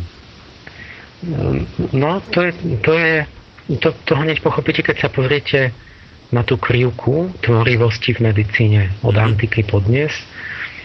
A my tu nemáme možnosť to ukazovať, ale v mojej knižke sú tie krivky všetky a nejaké príklady aj na internete tam nájdete, že preto som povedal štatisticky, že to je len relatívny rozkvet a relatívny útom. Čiže vždy sú lekári a vždy sú básnici a vždy sú, ja neviem, maliari a fyzici, áno, áno. ale nie vždy ich je rovnako veľa hlavne nie rovnako kvalitných, nie rovnako slávnych. Mm-hmm. Takže keď sa urobí taká váho, taký váhovaný zoznam tých, tých tvorivých osobností, tak ako sa to v historiometrii zvykne robiť, tak zistíte, že máte vlny, výrazné vlny tak, také prílivy tvorivosti v každej dobe v nejakej inej oblasti. Že najznamejší fenomén je tá tzv. axiálna epocha, osová doba. To bolo, bolo medzi takým 6., 5., 4. storočie pred Kristom, kedy zrazu ako obrovský príliv mysliteľov, filozofov, náboženských takých zakladateľov na celom tom starom svete, od Číny, Indie, Perzie, Izraela až po Grécko, že zrazu máte nakopené veľké hviezdy, že zrazu máte tam, že Sokrates, Aristoteles, Platón, najväčší filozofi greckí, tí Jeremiáš, Daniel, neviem čo, tí veľkí proroci, mm-hmm. uh, izraelský Zaradhuštra, Budha, Džína, Lao Tse, Konfucius, že mm, sú približne súčasníci v priebehu krátkeho obdobia, uh-huh. pritom nemohli mať spojenie navzájom, hovoria dokonca veľmi podobné myšlienky a stáročia predtým ani stáročia potom nikdy neprišla taká vlna týchto filozofov.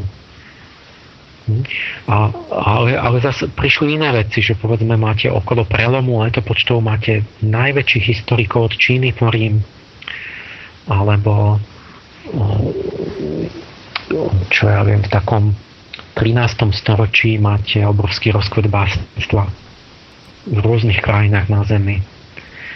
O, že ako keby to, toto, toto už si za starí Rímania všimli, napríklad Velejus Paterculus, že prečo sa tvorivé osobnosti uh, na danú oblasť ako keby sa narodili naraz.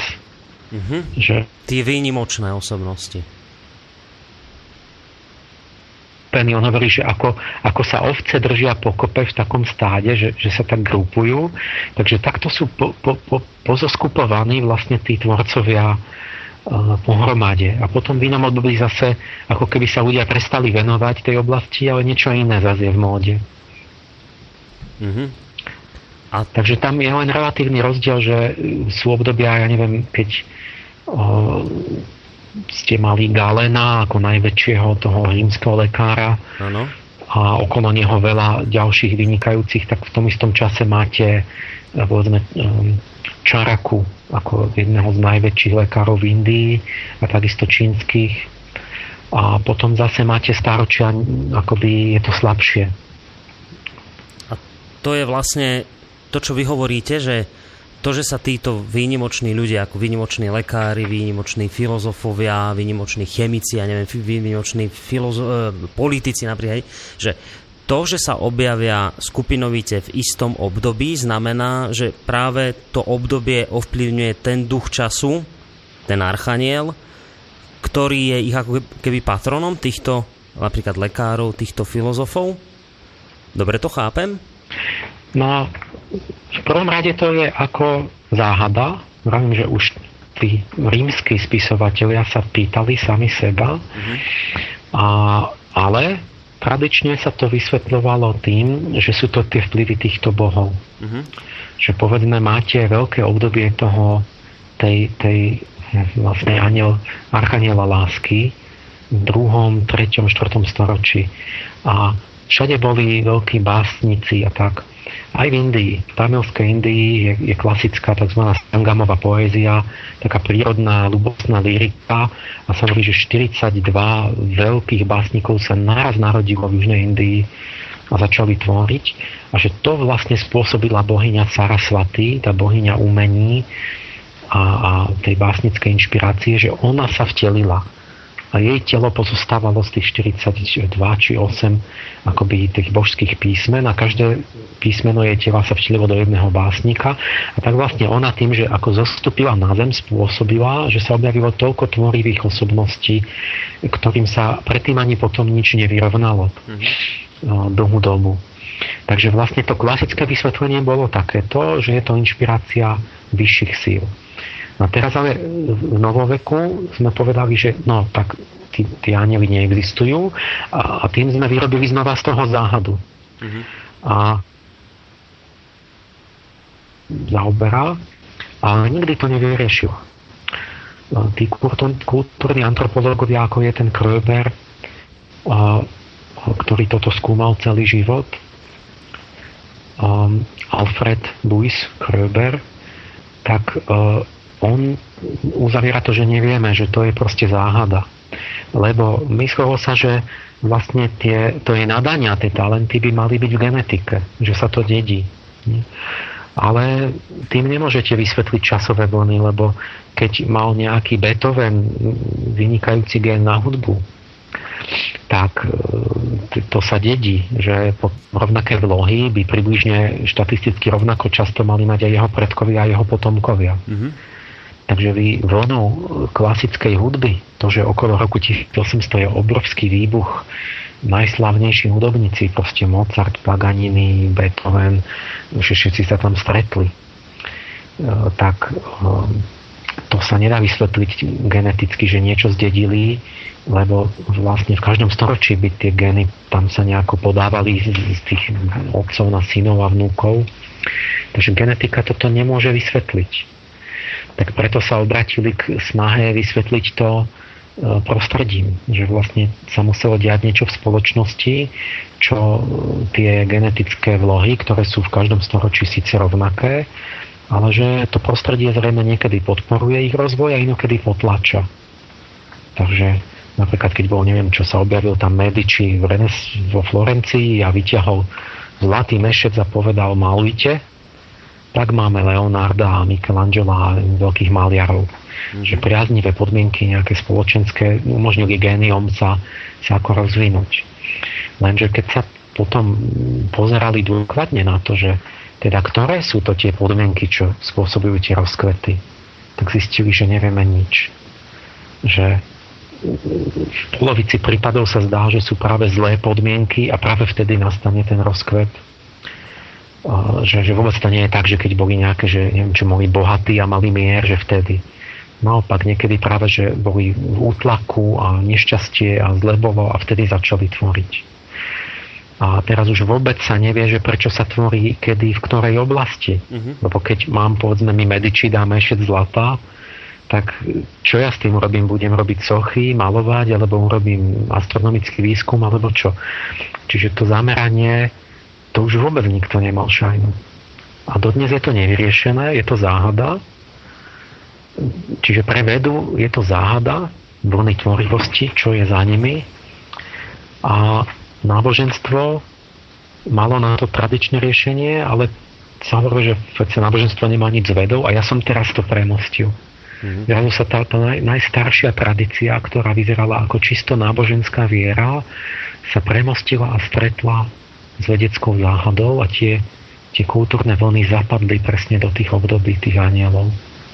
A to je na tom tu krásne, že ako keby sa tu mm-hmm. vzorovo stretlo náboženstvo s vedou a ukázalo sa, že na jednej strane to náboženstvo nebolo len, že ono obsahovalo aj nejakú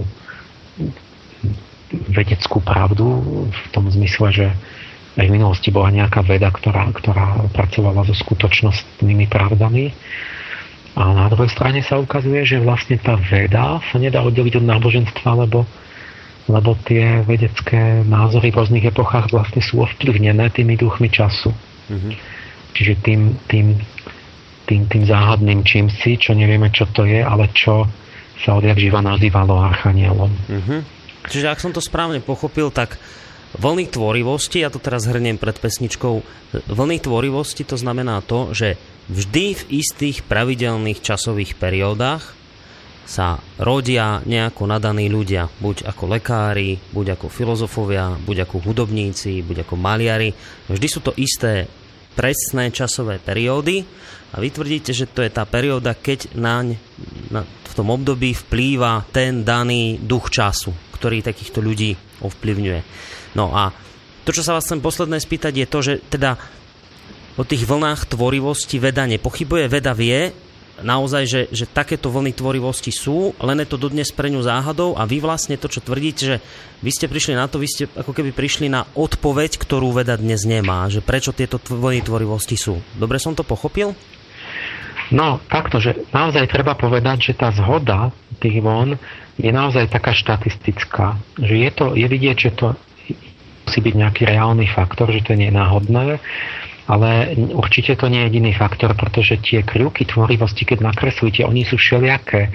Oni vyzerajú veľmi nepravidelne. Aha.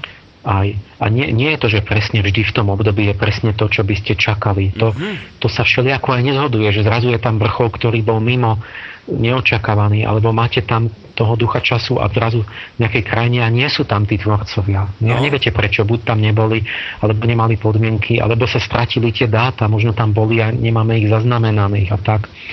Čiže to je, v tom je šum veľký, lenže štatistika je taká veda, ktorá vie pracovať takýmito dátami a vie identifikovať, či je tam periodická zložka. Uh-huh. Akoby tá, tá, vie to rozložiť na zložky a, vie, a že či tam je tá, ktorú predpovedala tá, tá náuka o tých anieloch. Áno. A tá, tá tam je. Nie, ale ona je zapradená do mnoho šumu a mnoho, bo tam je veľa iných príčin, kvôli ktorým tvorili a netvorili.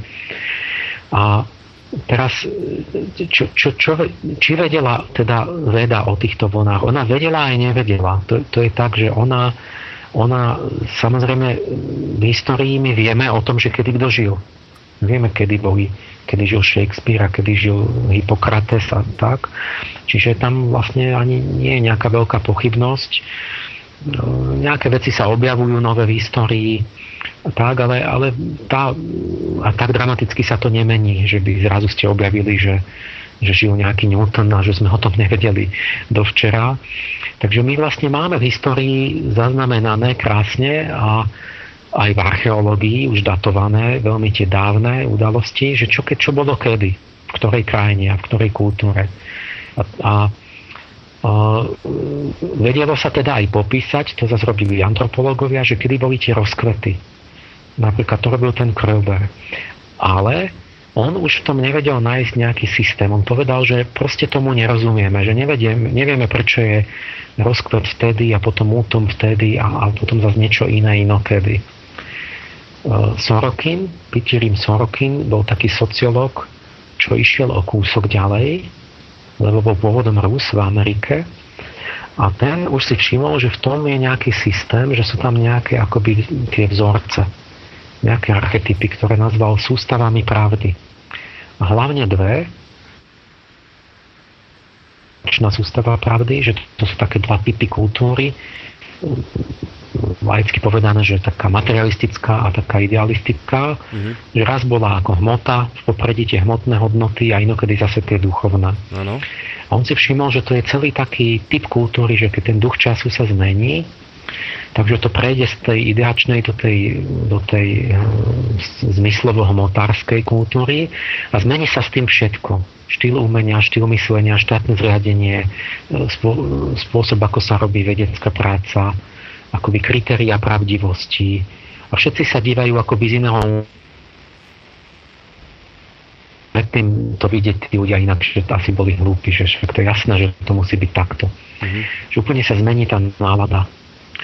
A e, toto sa už začalo skúmať vlastne ako Bachelard, Kuhn a títo ľudia si začali všímať, že sa menia tieto, títo duchovia doby, len e, oni to nazvali, že to je epistéma, alebo paradigma, alebo sústava pravdy.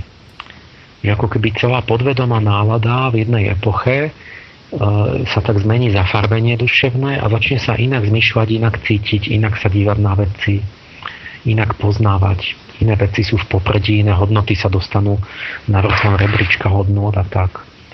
A čiže ako by sme začali objavovať už tej, tej, tej postmodernej epoche tieto epistémy. Tie, tie, tie, a to sa vlastne volalo duch času kedysi. Mm-hmm. Ale Teraz je to v tom štádiu, že už vieme, že existujú, vieme, že ich nevieme vysvetliť, ale ešte v nich nenašli pravidelný systém, tí badatelia. Ešte nikto netvrdil zatiaľ, že je v tom pravidelná periodicita. Mm-hmm. Jedine tá synchronicita, to už napríklad Jaspers napísal o tom knihu, o tej axiálnej epoche, aj niektorí ďalší že si všimli, že sa tie tvorivé rozkvety boli paralelne naraz v rôznych, na rôznych kontinentoch, napríklad vo Francúzsku je škola historikov, sa volá Anále, mm-hmm. Anály, ktorí si všímali tieto synchronicity, ktoré som ja spracoval a ukázal som, že ich ešte oveľa viac, že sú stovky, že keď sa niekde mm, špičkovo tvorí v nejakej oblasti, že sú tam nejakí neviem, spisovatelia románov, tak máte, máte nenáhodnú pravdepodobnosť, že niekde inde na Zemi tiež sú veľkí románopisci. Že môžete si typnúť, vsadiť na to, že budú niekde aj na druhom konci sveta tiež písať dobré romány v tom istom čase. A nech je to hoci čo, hociaká pôriva činnosť. A čiže tak, také, také dopoly, také kroky, ale to, že v tom je ten, ten rytmus tých duchov času, tak to som povedal prvý ja že je v tom naozaj systém pravidelný, v tom striedaní tých epistém. No, pred vami, to, pred vami to ešte Babylončania tvrdili. A to je vďaka tomu, že ja vlastne, oni, viete, keď máte odhaliť nejaký systém, vy musíte vlastne mať najprv ten nápad, že čo hľadáte. Potom sa to dá overiť alebo vyvrátiť. A ja tým, že som poznal tie starobilé náboženstva a tú babylonskú astrológiu, tak ja som vlastne, mne to padlo do oka, že ja som videl, že však romantizmus to je vek Venuše, to je jasné. A tak som začal si to všímať systematicky, takže mne padlo do oka, že sa to zhoduje. A tým, že som tušil ten systém, že som ho poznal, tak som ho uvidel vlastne, lebo on vlastne tam je štruktúra, to nie je jednoduchá vlna, ale tam sa skladajú tie menšie a tie väčšie vlny, takže vznikne vlastne nejaká zložená krivka. A keď niekto nehľadal alebo nepredpokladal vlastne toto, tak, tak to ani netestoval, proste nešiel tým smerom a tak to ani nemohol potvrdiť. Hm? Takže to je podľa mňa taký vtip v tom, že prečo povedzme ten, tí antropologovia akoby ne, nevideli v tom, že aký v tom je systém, že sa zdalo, že sú vlastne nepravidelné tie, tie kultúrne vlny. Mhm. Dobre, pán Pálež, ja navrhujem teraz krátku, krátučku naozaj hudobnú prestávku. A po pesničke by sme mohli už zapojiť do nášho rozhovoru pomaly aj poslucháčov, ale samozrejme k téme ešte, ktorú rozoberáme. Viem si predstaviť, že mnohé z toho, čo ste teraz povedali, im ešte celkom nie je jasné. Prípadne s vami možno intenzívne nesúhlasia, takže pokojne nám po pesničke môžete, vážení poslucháči, zatelefonovať na číslo 048 381 01 01 prípadne napísať mail na studiozavinačslobodnyvysielac.sk a ak dáte nejakú otázku na Facebooku, tak aj tu určite prečítame, takže ostaňte s nami, po pesničke sme tu opäť.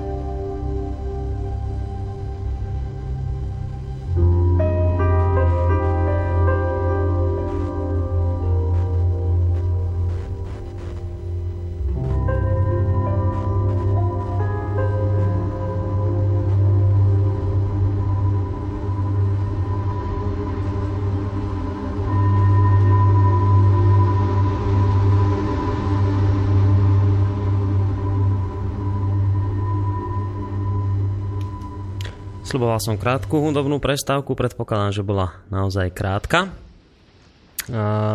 Zatiaľ nám, teda pokúšal sa niekto telefonovať, ale v čase, keď sme ešte telefóny nedvíhali, v tejto chvíli zatiaľ telefonát nemáme, takže môžeme my pokračovať v našom rozhovore samozrejme, ale naša výzma smerom k vám platí 048 380 DD 01 01. My sme sa pred pesničkou rozprávali o ono je to dosť také komplikované možno na prvé počutie o periodicite v dejinách, teda že sa niečo uh, periodicky opakuje, aj keď ako Emil Páleš povedal, nie je to až také výrazné a tak viditeľné, skôr to vidieť v tých štatistických krivkách. A potom sme sa rozprávali aj, rozprávali aj o synchronicite v dejinách, teda o tom, že e, sa isté udalosti pravidelne nielenže opakujú, ale je to tak, že sa to deje zároveň na rôznych častiach Zemegule, čiže v danom období sa nerodia povedzme významní lekári len v Európe, ale napríklad aj v Ázii. A že toto je niečo, čo si veda celkom ešte nevie predstaviť, že prečo to vlastne je, ale ako keby na toto dávala už odpoveď staroveká múdrosť e, tých rôznych duchovných otcov. No a ja by som možno e, trošku posunul tú debatu ďalej, ale ešte, ešte sa chcem jednu vec vás opýtať, keď ste hovorili o tých siedmých duchoch času, ktorí sa teda že pravidelne striedajú po nejakých vyše 300 rokoch, tak Aspoň tak skrátke by ste nám mohli povedať, aké sú vlastne tie charakteristické obdobia pod taktovkou siedmých týchto archanielov, že kedy ktorý archaniel zase, čiže čo inšpiruje akých ľudí, alebo čo sa vtedy deje, keď je ten archaniel, ktorý práve, alebo ten duch času. No, pravda, že dá sa to tak schematicky, uh-huh. my máme nejakú trošku, že ich predstavíme, no. tých siedmých kniežat ani tie, tie, tak ako v Apokalypse tam je napísané, že pred Božím trónom je sedem, sedem duchovných tých, tých bytostí, ktoré tam planú ako ohnivé lampady a oni potom spôsobujú v, tej, v tom zjavení Jána tie, tie sedm, také vždy sedmice epôch, že vlastne ide sedem anielov a potom sedem nejakých ďalších E, otvára pečate a potom trubia na pozauny a potom vylievajú čaše božského hnevu. Takže tam vlastne sú tie sedmice už aj v Biblii, že, že čas má ako by sa delí vždy na nejakých 7 epôch, potom ďalších 7 a znova ďalších 7 a vždy je tam nejakých 7 bytostí. A to sa v tých takých v tom ezoterickejšom kresťanstve boli um, známejšie vždy aj tie mená, a,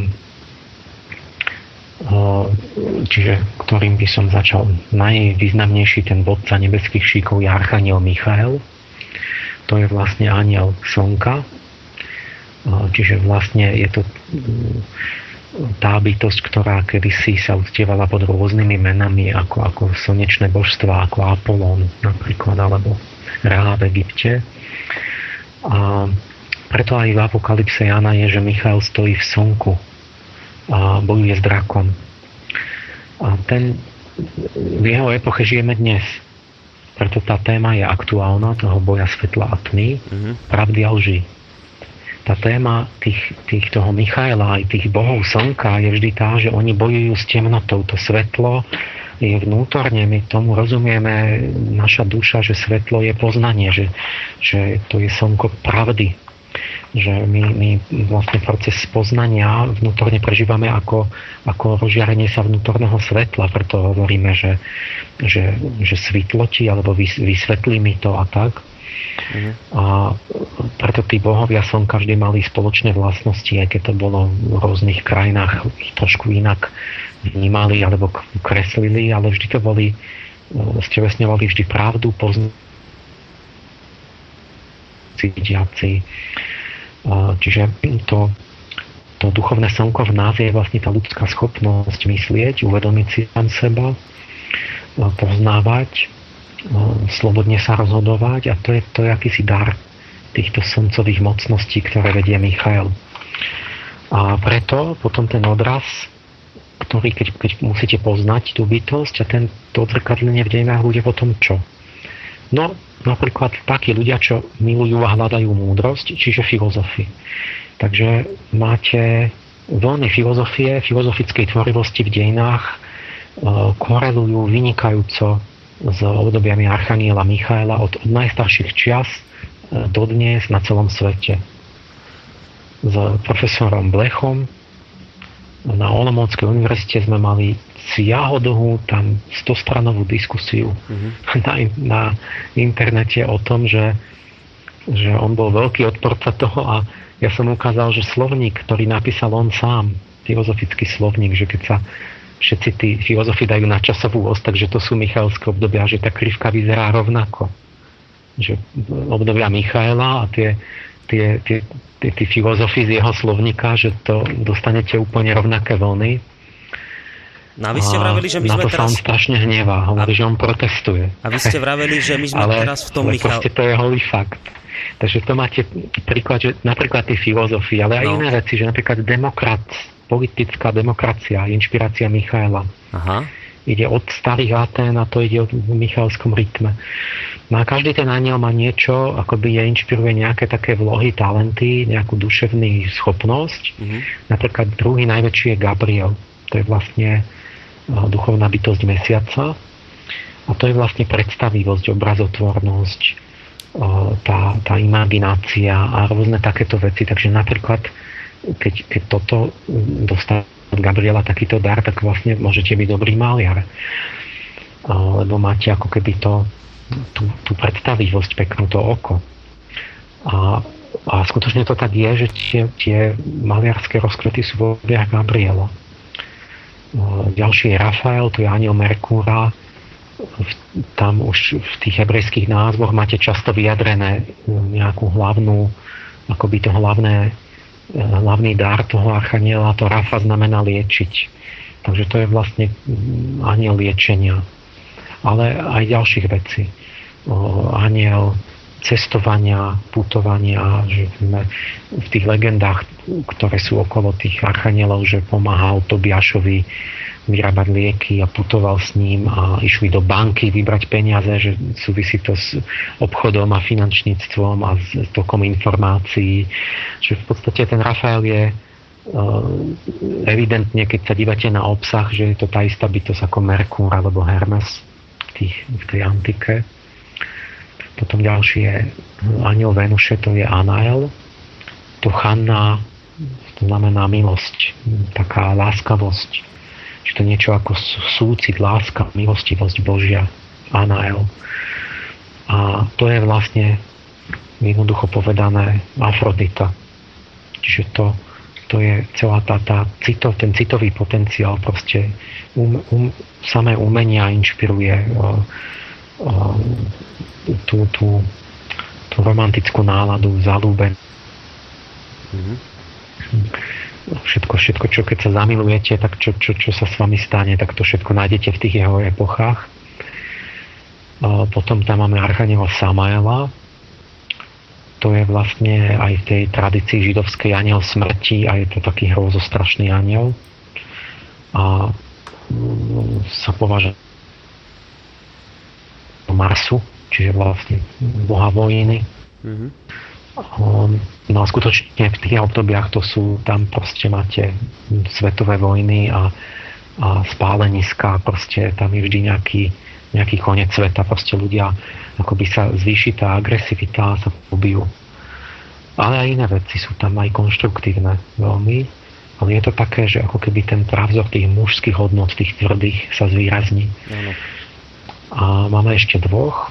Archaniel Zachariel, ale aj s tými menami je to tak, že sú tam varianty, že Zachariel a Catkiel napríklad je tá istá bytosť, je to ako nejaká božia, mm-hmm. taká no, je to aniel Jupitera, je to iný druh takej múdrosti.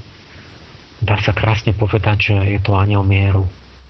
Že sú to dosť také pokojné, také rozvážne obdobia, také ako renesancia, povedzme, že určitá taká všestrannosť a taká praktičnosť. Mm-hmm. A No, to sa vôbec, to sa veľmi ťažko vys... Keď mám 3 dní, 3 dní jedného archaniela, tak to nestihnem. Mm-hmm. Lebo to človeku začína postupne ako keby svítať. My, my, nám tie mená nič nehovoria.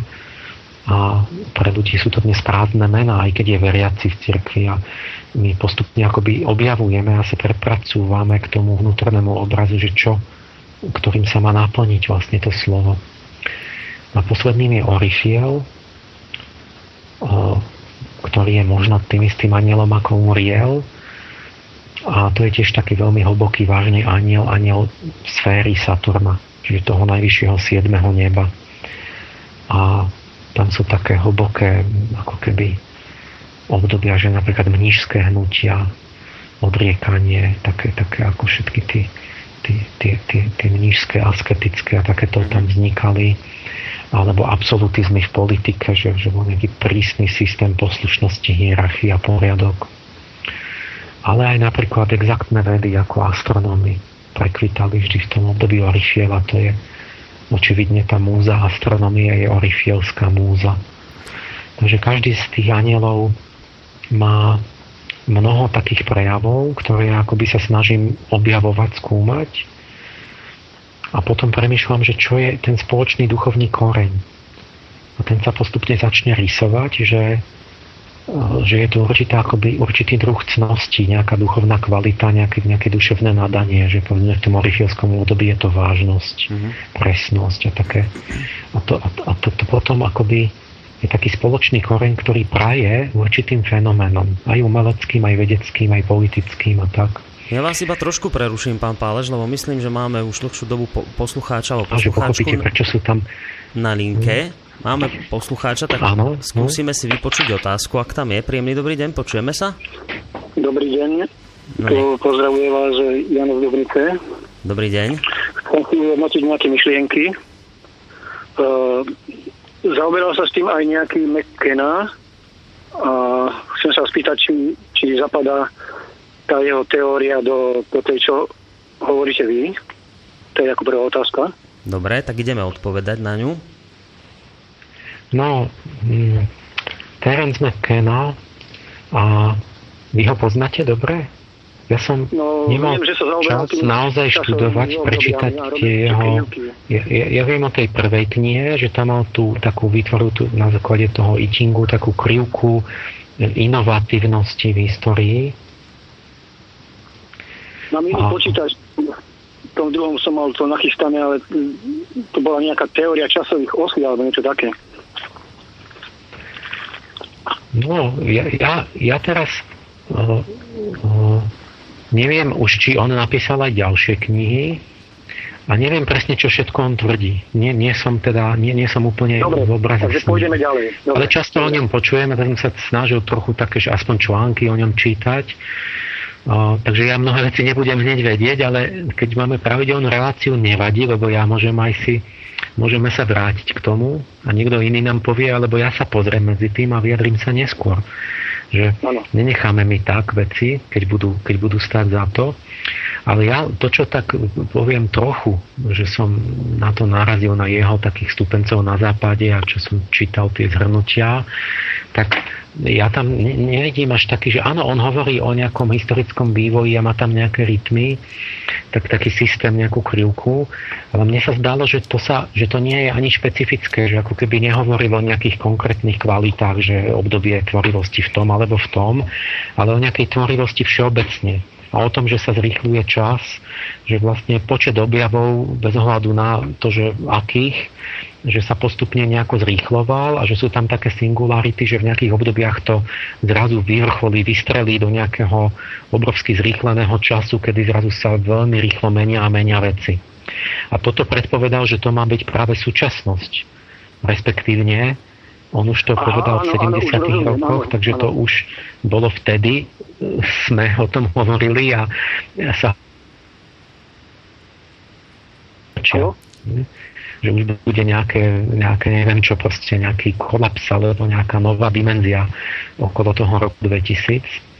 Čiže ja by som povedal, že ne, nemá to veľa spoločné s tou mojou angelológiou obsahovo a tiež by som povedal, že sa to vlastne nenaplnilo. A, a ja ku Kenovi nemám veľkú dôveru, pretože on na tieto veci prišiel, keď si dal tú ayahuasku alebo proste nejakú tú drogu v Južnej Amerike. A viete, keď, aj, aj, ja k tomu mám dosť odmietavý postoj, teda si, lebo, lebo si ne, ne, neverím tomu, že vlastne tým, že zjete nejakú, nejakú, nejaké narkotikum, že naozaj uh, dospieje k tej, tej naozaj cennej pravde. Takže jemu sa vtedy naraz začalo zdať, že toto objavil, ale mne to pripadá ako taká taká halucinácia, keď to tak poviem tvrdo. Áno, môžem, že je to taký ďalej. nápad, ktorý, ktorý v podstate sa nepotvrdil, pretože, pretože to sa dalo čakať, že keď si dáte ayahuasku, tak z toho, čo vás napadne, napadne vtedy v tej chvíli, sa, sa máte pocit geniality, že ste objavili Ameriku v tej chvíli, ale väčšinou sa to nepotvrdí, že to bola skutočnosť. Dobre, dáme priestor otázke ďalšie. Prešlo mu to cez, cez rozum, mal to len pocitovo asi tak nejak. No skús, skús Áno, aj to, aj to, že pre mňa tá, tá sofiológia je to, že aj ja mám, že povedzme v meditácii prídem na nejakú myšlienku, ale nie pri, pri tom, že budem jesť nejak, nejaký hašiš. Lebo, lebo s tými skutočnými anielmi sa musíte, to musí byť vnútorná určitá námaha a nie len to, že si dám nejakú muchotravku. Ale ešte aj potom, keď mi príde to vnúknutie, tak vlastne musím urobiť tú poctivú prácu, čo ja robím, že ja som to moje vnútknutie, ten nápad poctivo preveroval ako obyčajný vedec tým testovaním, tými štatistikami na faktoch. Nie? A ten Terence to podľa mňa neurobil. On iba urobil predpoveď, že to je geniálne, že to bude a tá predpoveď bola taká jednorazová, že sa bude to zrýchlenie času a to sa podľa mňa, síce mnohí mali pocit, že to tak je, že on sa ten čas stále zrýchluje, takže ako keby sa čiastočne naplňovala, ale nedošlo k nejakému koncu sveta, k nejakej singularite, že teraz to nejak vyvrcholilo do nejakého úplného závrate a zrazu už bude nejaký nový svet, že stále to len ide ďalej, že aj keď máme pocit, že sa ten čas zrýchluje. Pán Páveš, pochopil som to, výborne. Uh, chcem sa ďalej spýtať. Tie opakujúce no, sa obdobia... Akože, no. Či tie opakujúce sa obdobia, čo spomínate, či súvisia aj s nejakou konšteláciou hviezd,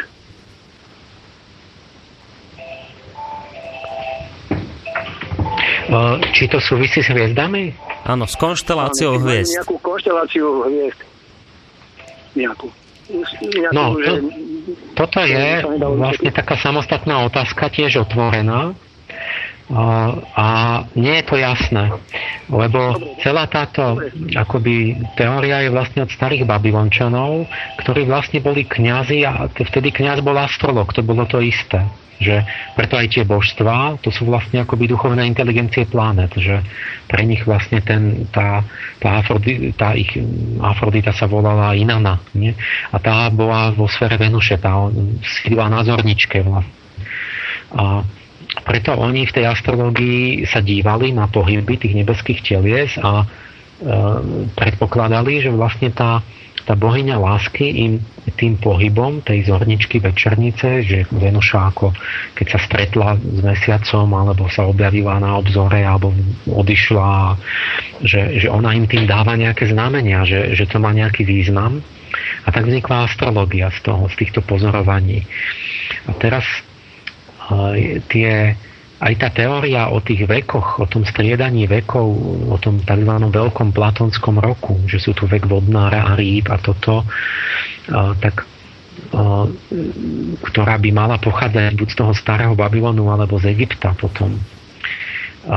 Tak ja som z tejto vlastne odvodil akoby tie moje tu, tých malých duchov času, že vlastne každé, nemáme tu len tú veľkú epochu, že je to vek rýb, ale čo, čo vlastne je celé znamenie, ale že to znamenie má 30 oblúkových stupňov. Na každom stupni si predstavovali oni, aj, aj povedzme aj kabale starí židia, že na každom stupni je, je celá, celý zástup anielov nejakého typu, že tam je nejaký vládca, nejaký, nejaký archaniel a na každom oblúkovom stupni, aj na každej oblúkovej minúte, že tam, tam sedia sami anieli. A, čiže každý stupeň zverokruhu má svojho vládcu a pretože zemská os e, sa pohybuje pomaly precesiou a konkrétne tak, že asi za 72 rokov sa posunie zemská os o jeden oblúkový stupeň medzi hviezdami. Takže vlastne ten posun zemskej osy ktorá pomaličky sa posúva, je, ona ukazuje do, na, na jeden konkrétny stupeň 72 rokov a keď na tom stupni je ten aniel, tak on je vlastne duchom času toho 72-ročného obdobia. Lenže teraz a z toho vznikla tá, celá tá, to New Age, že nový vek, že teraz bude vek vodnára a že, že ideme z veku rýb do veku vodnára. Aj, aj Jung tomu veril, že, že sme na prechode a verili tomu aj no, a, a, a lenže teraz mnohí si uvedomili taký, povedzme, ako Milan Špúrek v Prahe, tým, že on je vlastne akademik a seriózny geológ a zároveň astrolog, že vlastne v tom sú samé nezrovnalosti, že, že podľa čoho sa to meria, že podľa jarného bodu? Že ak vieme, že ktoré, ktorý vek začína, no tak jarný bod v skutočnosti sa nepohybuje, ten je vždy na prvom stupni barana tak čo má byť ten sťažný bod, že začína vek vodnára, alebo, alebo ešte nie, alebo kedy? A teraz, keď sa pozriete lepšie, zistíte, že na to je asi 50 dátumov, že už od, medzi rokom 1700 a 3600 sa odhaduje vek vodnára, každý hovorí niečo iné. A tí babylončania hovorili úplne niečo iné. Ja som zobral tú pôvodnú, ako keby teóriu. Ale teraz nie je jasná, vlastne tým, týmto vysvetlím teraz, že ne, my v skutočnosti nevieme, že či duch, to striedanie tých epoch v histórii je nejako zreťazené s nejakým astronomickým pohybom nejakých nebeských telies. A, lebo... to, je tá, to je tá vlastne tá odpoveď, čo ste mi chceli tá, Áno, tá, tá teória síce znie tak, že, to, že ako keby ten precesný pohyb tej, tej, tej zemskej osy mal ako keby to nejak spôsobovať, a, a sú tu teórie, napríklad jeden Nemec sa volá Walter Krutenden, tak ten vykonštruoval takú dosť zaujímavú, aj keď strašne odvážnu, ale nie celkom má tam také racionálne akože argumenty, že, že, že Slnko je dvojhviezda a že, že tá druhá hviezda, že ju nevidíme, alebo ju možno vidíme a nechápeme to a že vlastne tým, že sa približuje tá druhá hviezda, takže vlastne sa tá, akoby Zem vychyluje a že to spôsobuje tú precesiu a že tá hviezda, jak sa blíži, takže tými mohutnými elektromagnetickými účinkami spôsobuje ten platonský rok. Te, akoby to, tu striedanie tých vekov a tie zlaté, strieborné a železné veky a tak. Že akoby chce hľadať nejaké fyzikálne vysvetlenie naozaj astronomické. Ale my, sme, my, nemáme, my nevieme, že prečo by tá zemská os to mala spôsobovať a je možné aj iné vysvetlenie, že vlastne to ne, možno to nesúvisí s pohybom tej zemskej osy, ale naopak tí babylončania si proste všimli, že je tu takýto periodický duchovný vplyv, nevedeli prečo, ale chceli to nejako časovo merať. A teraz ako máte merať čas? No, nemáte atomové hodiny, ani mechanické hodiny, tak čas sa dal merať jedine podľa hviezd. Preto sa všetko meral čas podľa fáz mesiaca a slnka a tak. Takže takéto dlhodobé epochy oni mohli merať podľa pohybu vlastne precesného.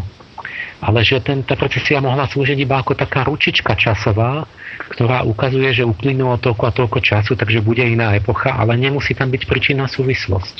To nemáme dokázané. To, to je otázka. Je to zase, to kladie strašne veľa otázok, že napríklad tie e, výrazné cykly, čo ja som našiel, sú 500 ročné hlavne. A my máme napríklad medzi planetami cyklus konjunkcií Neptúna a Pluta, ktorý je presne 500 ročný, asi 496 alebo tak.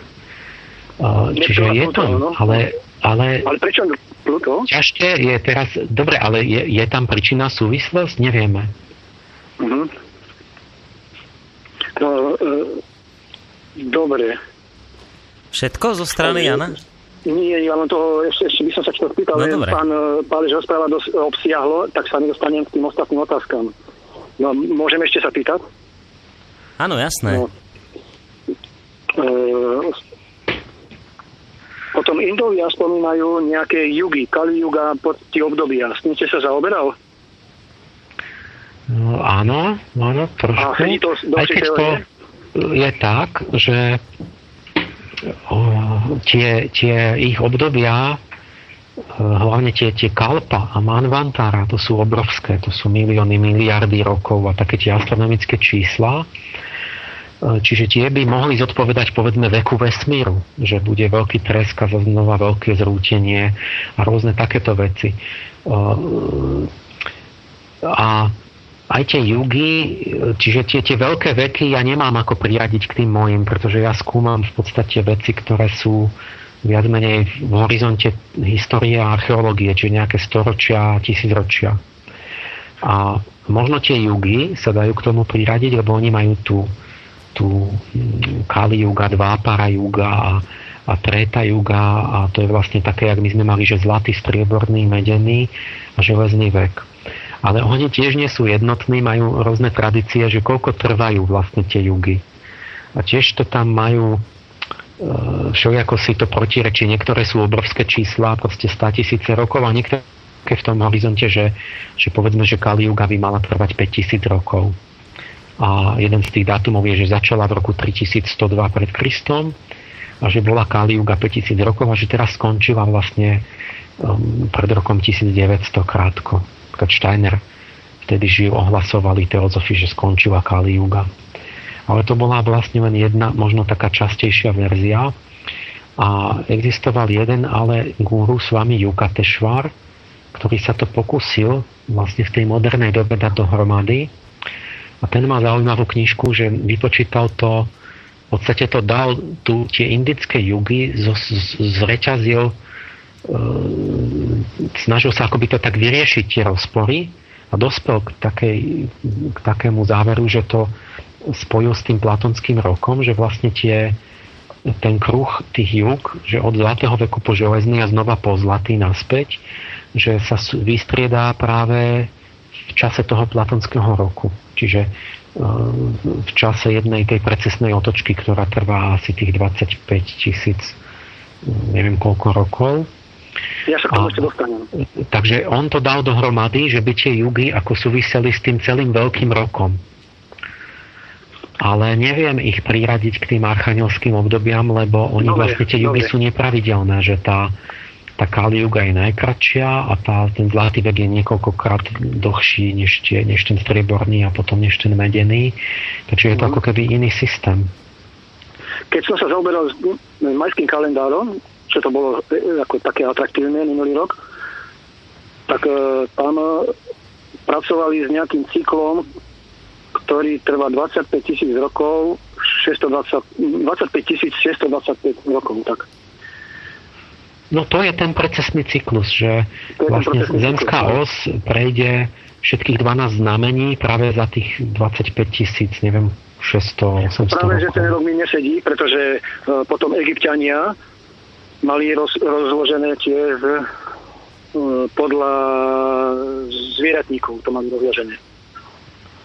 Podľa zvieratníkov, ako sa tá sfinga pozerala na východ toho, toho zvieratníka.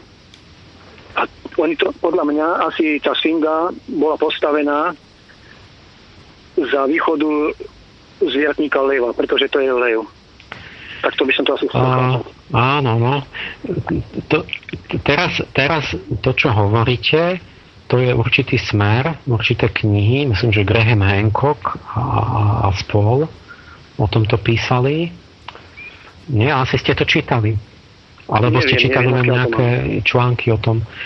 A oni vymysleli teda to, je to také akože zaujímavé, že vlastne tie pyramídy a ten Níl, že to je vlastne mliečna cesta a tie tri pyramídy sú akoby pás Oriona a že vlastne to všetko zobrazuje hviezdnú oblohu a tým pádom aj tá Sfinga, že to vlastne sú hvezdie leva.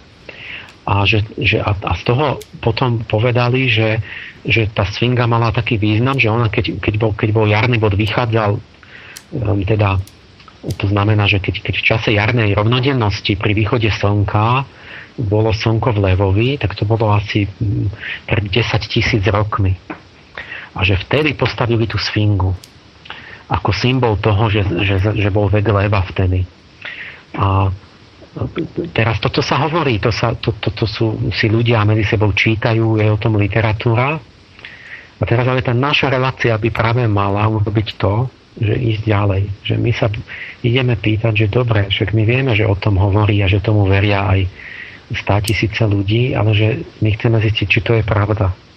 A preto je veľmi dobré, že ideme pomaly, že, že ideme do hĺbky, lebo inde nikdy nie je príležitosť, že tam sa nič nepochopí. Takže e, teraz tá otázka, je to tak? Je Sfinga stará 10 tisíc rokov? Lebo uh, egyptológovia, historici, tak tí hovoria, že Sfinga bola postavená za starej ríše, v čase súčasne, keď sa stavala tá Cheopsová pyramída, čiže je stará iba takých 4500-600 rokov, a nie 10 tisíc. A uh, o tomto sú debaty, samozrejme, a tam argumentujú, že tam je nejaká tá, tá erózia, že tam asi tiekla voda a že voda tam bola, musela byť najmenej pre 10 tisíc rokmi. Takže sú tam nejaké argumenty, že tá svinga je staršia, ale mňa to nejako nepresvedčilo zatiaľ. Ja, ja som zostal veriť tým historikom, že tá svinga tam je, že to je proste jeden z tých faraónov starej ríše. A možno, neviem o všetkom, nejaký posluchač zavolá a povie nejaké nové argumenty, že predsa je staršia tá svinga. Ale ja som, ja, mne sa zdali tí historici, že majú asi zatiaľ pravdu a že toto je také, taká, také, také, taká populárno-ezoterická akoby proste odvážna špekulácia, ktorá, ktoré sa dobre predáva, ale nie je celkom taká dokázaná seriózne. A ja mám vlastne iné vysvetlenie tej sfingy. Teda akoby toho významu, ktoré viete, sa podobá na to Hancockovo, vlastne, ale nie, ale, ale zároveň súhlasí s tými údajmi tých historikov. Že je jedna seriózna teória, čo hovorí, že áno, a že, že ona, tá sfinga, predsa len, že uh, že teda nie, že není, není 10 tisíc pred Kristom, ale že mohlo to byť takých, takých 2800 pred Kristom. A to bol malý vek slnka. V tých babylonských obdobiach to bol vek Michaela, čiže, čiže slnečný vek a to je zároveň vlastne ten lev je vládca slnečného znamenia. Čiže to je vek slnka, leva a tých slnečných hrdinov Gilgamesh vtedy žil a bol slnečný kult všade aj v Egypte, aj v Babylone. A králi sa začali pri, cítiť, že oni sú stelesnením slnečného boha. A je možné, že tá svinga sa postavila vtedy a že to naozaj bol symbol, že duch času je slnečný a že to je lev. Ale bolo by to 2800 pred Kristom. A to by sedelo aj s históriou. Takže vlastne aj ja mám veľmi podobné vysvetlenie, len iný dátum, lebo nehovorím o tej veľkej epoche leva, ale o nejakej malej epoche leva, ktorá bola oveľa neskôr. Áno, rozumiem. E, viete presne, koľko rokov trvá tá, ste to nazvali precesia? O, ja, to, ja si to nemusím pamätať, lebo stačí, keď kliknete do Wikipédie, že precesia, tam máte to presné číslo, alebo v nejakom encyklopédii astronomii. A je to tak, jak ste to povedali, ale ono je to aj tak, že ona sa mení. Viete, tá precesná konštanta to to, sa mení áno. a ono no. sa zrýchluje a spomaluje, takže ono sa to postupom času, to číslo trošku mení pomaličky aj. A aj, zmene, aj, aj to nevieme úplne presne, že tie odhady vlastne boli rôzne, je to plus minus niečo a ešte vieme aj, že sa to mení, že, že sa to zrýchluje alebo spomaluje. Áno, lebo títo egyptiania, som uh, pozeral seriál Okem Boha Hora, neviem, či to poznáte. To no, bolo, tam to vysvetľujú veľmi podrobne, veľmi podrobne to tam vysvetľujú. Len si neviem na to spomenúť, lebo to už bolo 10 rokov. A oni spomínali, tuším, 25 tisíc rokov, 25 290. Oproti maj, majským kalendár, majského kalendáru, ten hovorí 25 625. Že ten rozdiel tam nejaký je. A záverečná otázka by bola, či tie upozornenia, čo sú kruhy v obilí, či tie upozornenia tých e, období by sme nenašli aj v tých kruhoch obilí, že či by sa to dalo potom ako, že de, tými dedukciami aj vysvetliť. Ah, kruhy robili, tak samozrejme no, nebudem, teraz nebudem, sa ma budú pýtať na všetko. Ja tým... No. Uh, ale dobre, aj ten, to okom Boha hora, viete, to sú stra- veľmi pútavé, to sú nejakí Španieli alebo Latinská Amerika, oni majú veľmi radi mágiu a toto.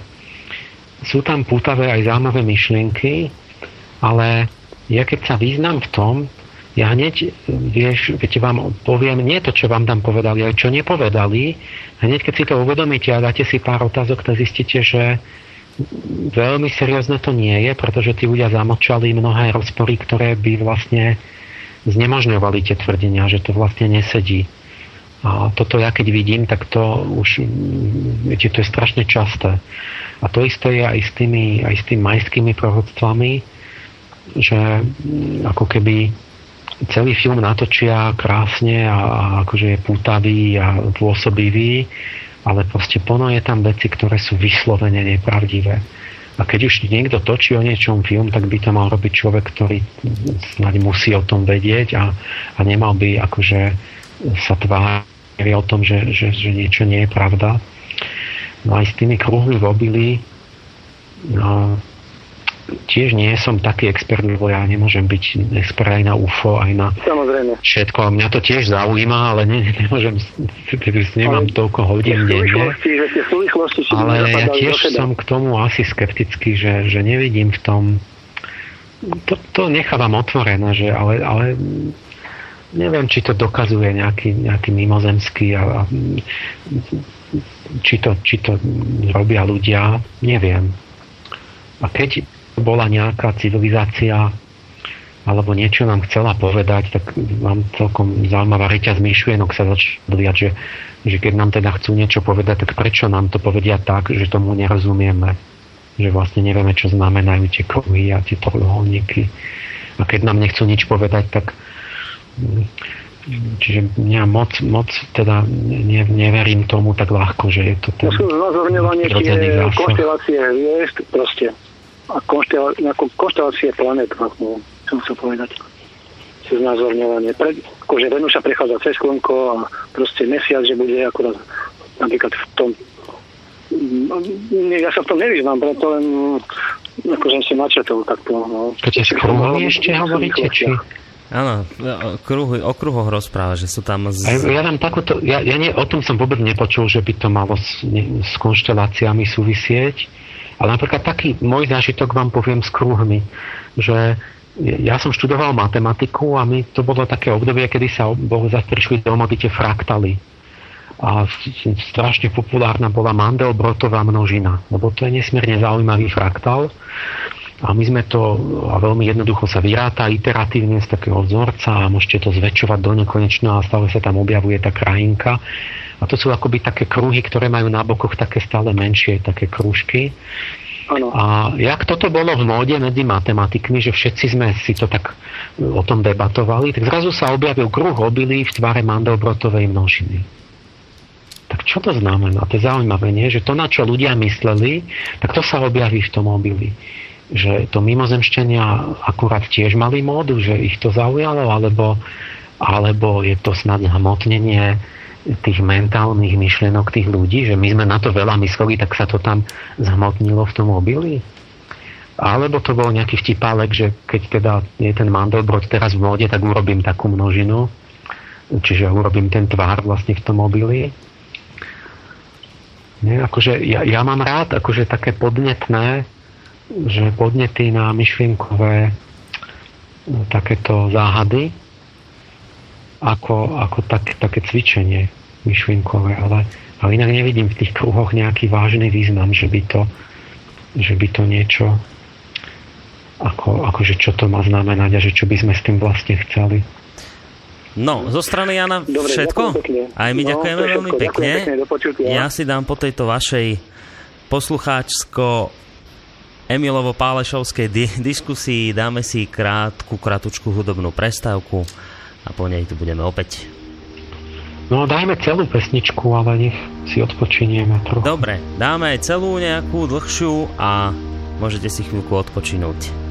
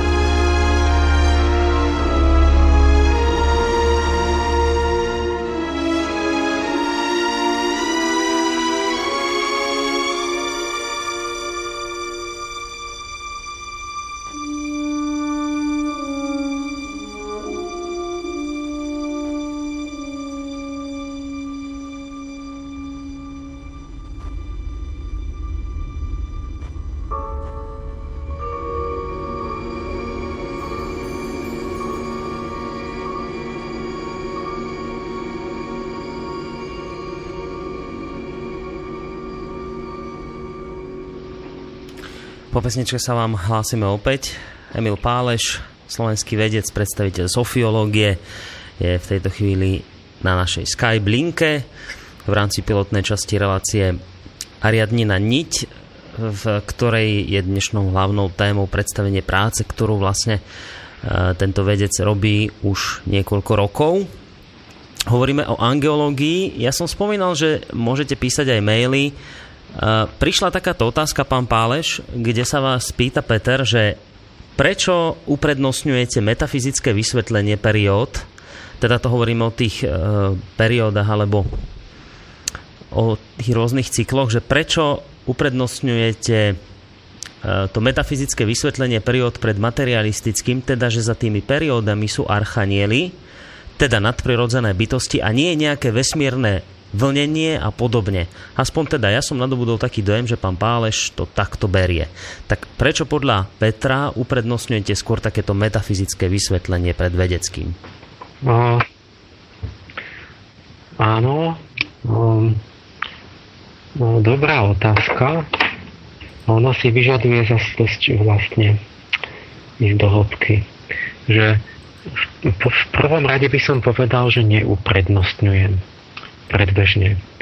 Lebo takto, že uh, ako, ako vedec vlastne ja sa staviam za to práve, že, že poukazujem na opačné, že, že, tam, že tie materialistické vysvetlenia javov sa zásadne vždy uprednostňujú. Lebo dnes ako je to tak vlastne na tých univerzitách, že sa predpokladá, že veda je nevyhnutne spojená s materialistickým svetonázorom. A že e, nejaká veda, ktorá by bola spojená s idealistickým pohľadom, neexistuje, že to by nebolo vedecké. A toto je obrovský, obrovská brzda a klam, že sa to stále takto zaužíva, hoci už vieme, že to je vyslovená nepravda, že je to tendenčné, ale prakticky stále to ešte prevláda, e, lebo e, vlastne tá, tá celá pravda, proste, ktorú žijeme, ktorú, o ktorú mne ide, tak tá sa skladá vždy zo všetkých tých troch složiek, aj z rozumu, aj zo zmyslov, aj z intuície. E, len jedna tretina sú tie empirické fakty, povedzme historické, alebo to, čo nájdete v prírode, nejaké fosílie. Ale druhá zložka, ktorá do toho je vždy tá teória, čiže nejaký rozumová konštrukcia, nejaký systém, ktorý do toho vlastne vložíte, ktorý v tom hľadáte, v tých, v tých nameraných faktoch, v tej empirii. A tretia zložka, a to teraz vieme, naozaj to vieme s istotou, je tá intuitívna, to je to, že je tu akýsi, akási intuícia, akýsi, akési nalanie sa dívate určitým spôsobom na veci. A že akoby to v určitom duchu vykladáte, ktorá veľmi súvisí s osobným zachovaním, os- typom osobnosti toho človeka a aj s tou epochou, v ktorou to je. A to sú, to sú tie epistémy, to sú tie paradigmy, že je to akási podvedomá intuícia celej tej epochy, alebo nejakého jednotlivca. A tá vlastne vchádza tiež do toho celkového výsledku, že keď ten vedec je niečo namerá, tak on keď je naladený filozoficky je nejaký typ, tak to vysvetlí tak, a keď iný, tak inak. Než klasické máte, že nedávno som písal príklad, že Mehir. Ste to vstyčený kameň, o ktorom nevieme vôbec nič. No a keď mi príde Freud, ktorý má, je posadnutý sexom, tak on povie, to je jasné, to je falický symbol, to je vstýčený penis. To, čo iné by to mohlo byť? No ale keď príde mi nejaký ekonóm, tak povie, to bude asi majak, ktorý príde tie, tie že orientačný ten, aby, aby lode videli z diálky, že keď, keď prevážajú tovar. A a príde niekto, kto je, neviem, posadnutý nejakou, že je konzervatívec, tak ten povie, viete, to bol symbol mocných ľudí, kráľov, že ako mali moc a vládu. Čiže ako keby každý ten badateľ e, vidí v tom niečo iné podľa vlastného založenia. Hlavne u takých javov, ktoré nie sú dobre vysvetlené a ktoré sa dajú interpretovať viac spôsobmi. Takže tak je to aj s týmito fenoménmi v histórii, aj v prírode.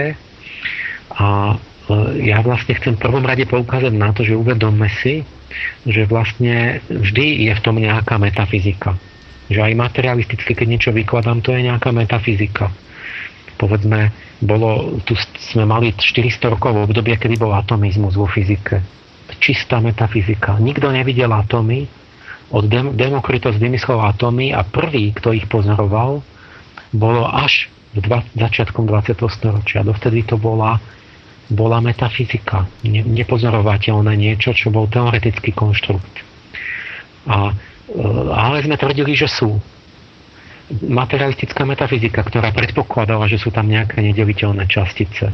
Dnes zase vieme, že to tam vôbec tak nie je, že to síce tam sú nejaké niečo, čo, čo skoro ako atom, ale vlastne to nie je atom, lebo to je až po nejaké superstruny a kvárky je to vlastne iba vibrácia nejakého vákua.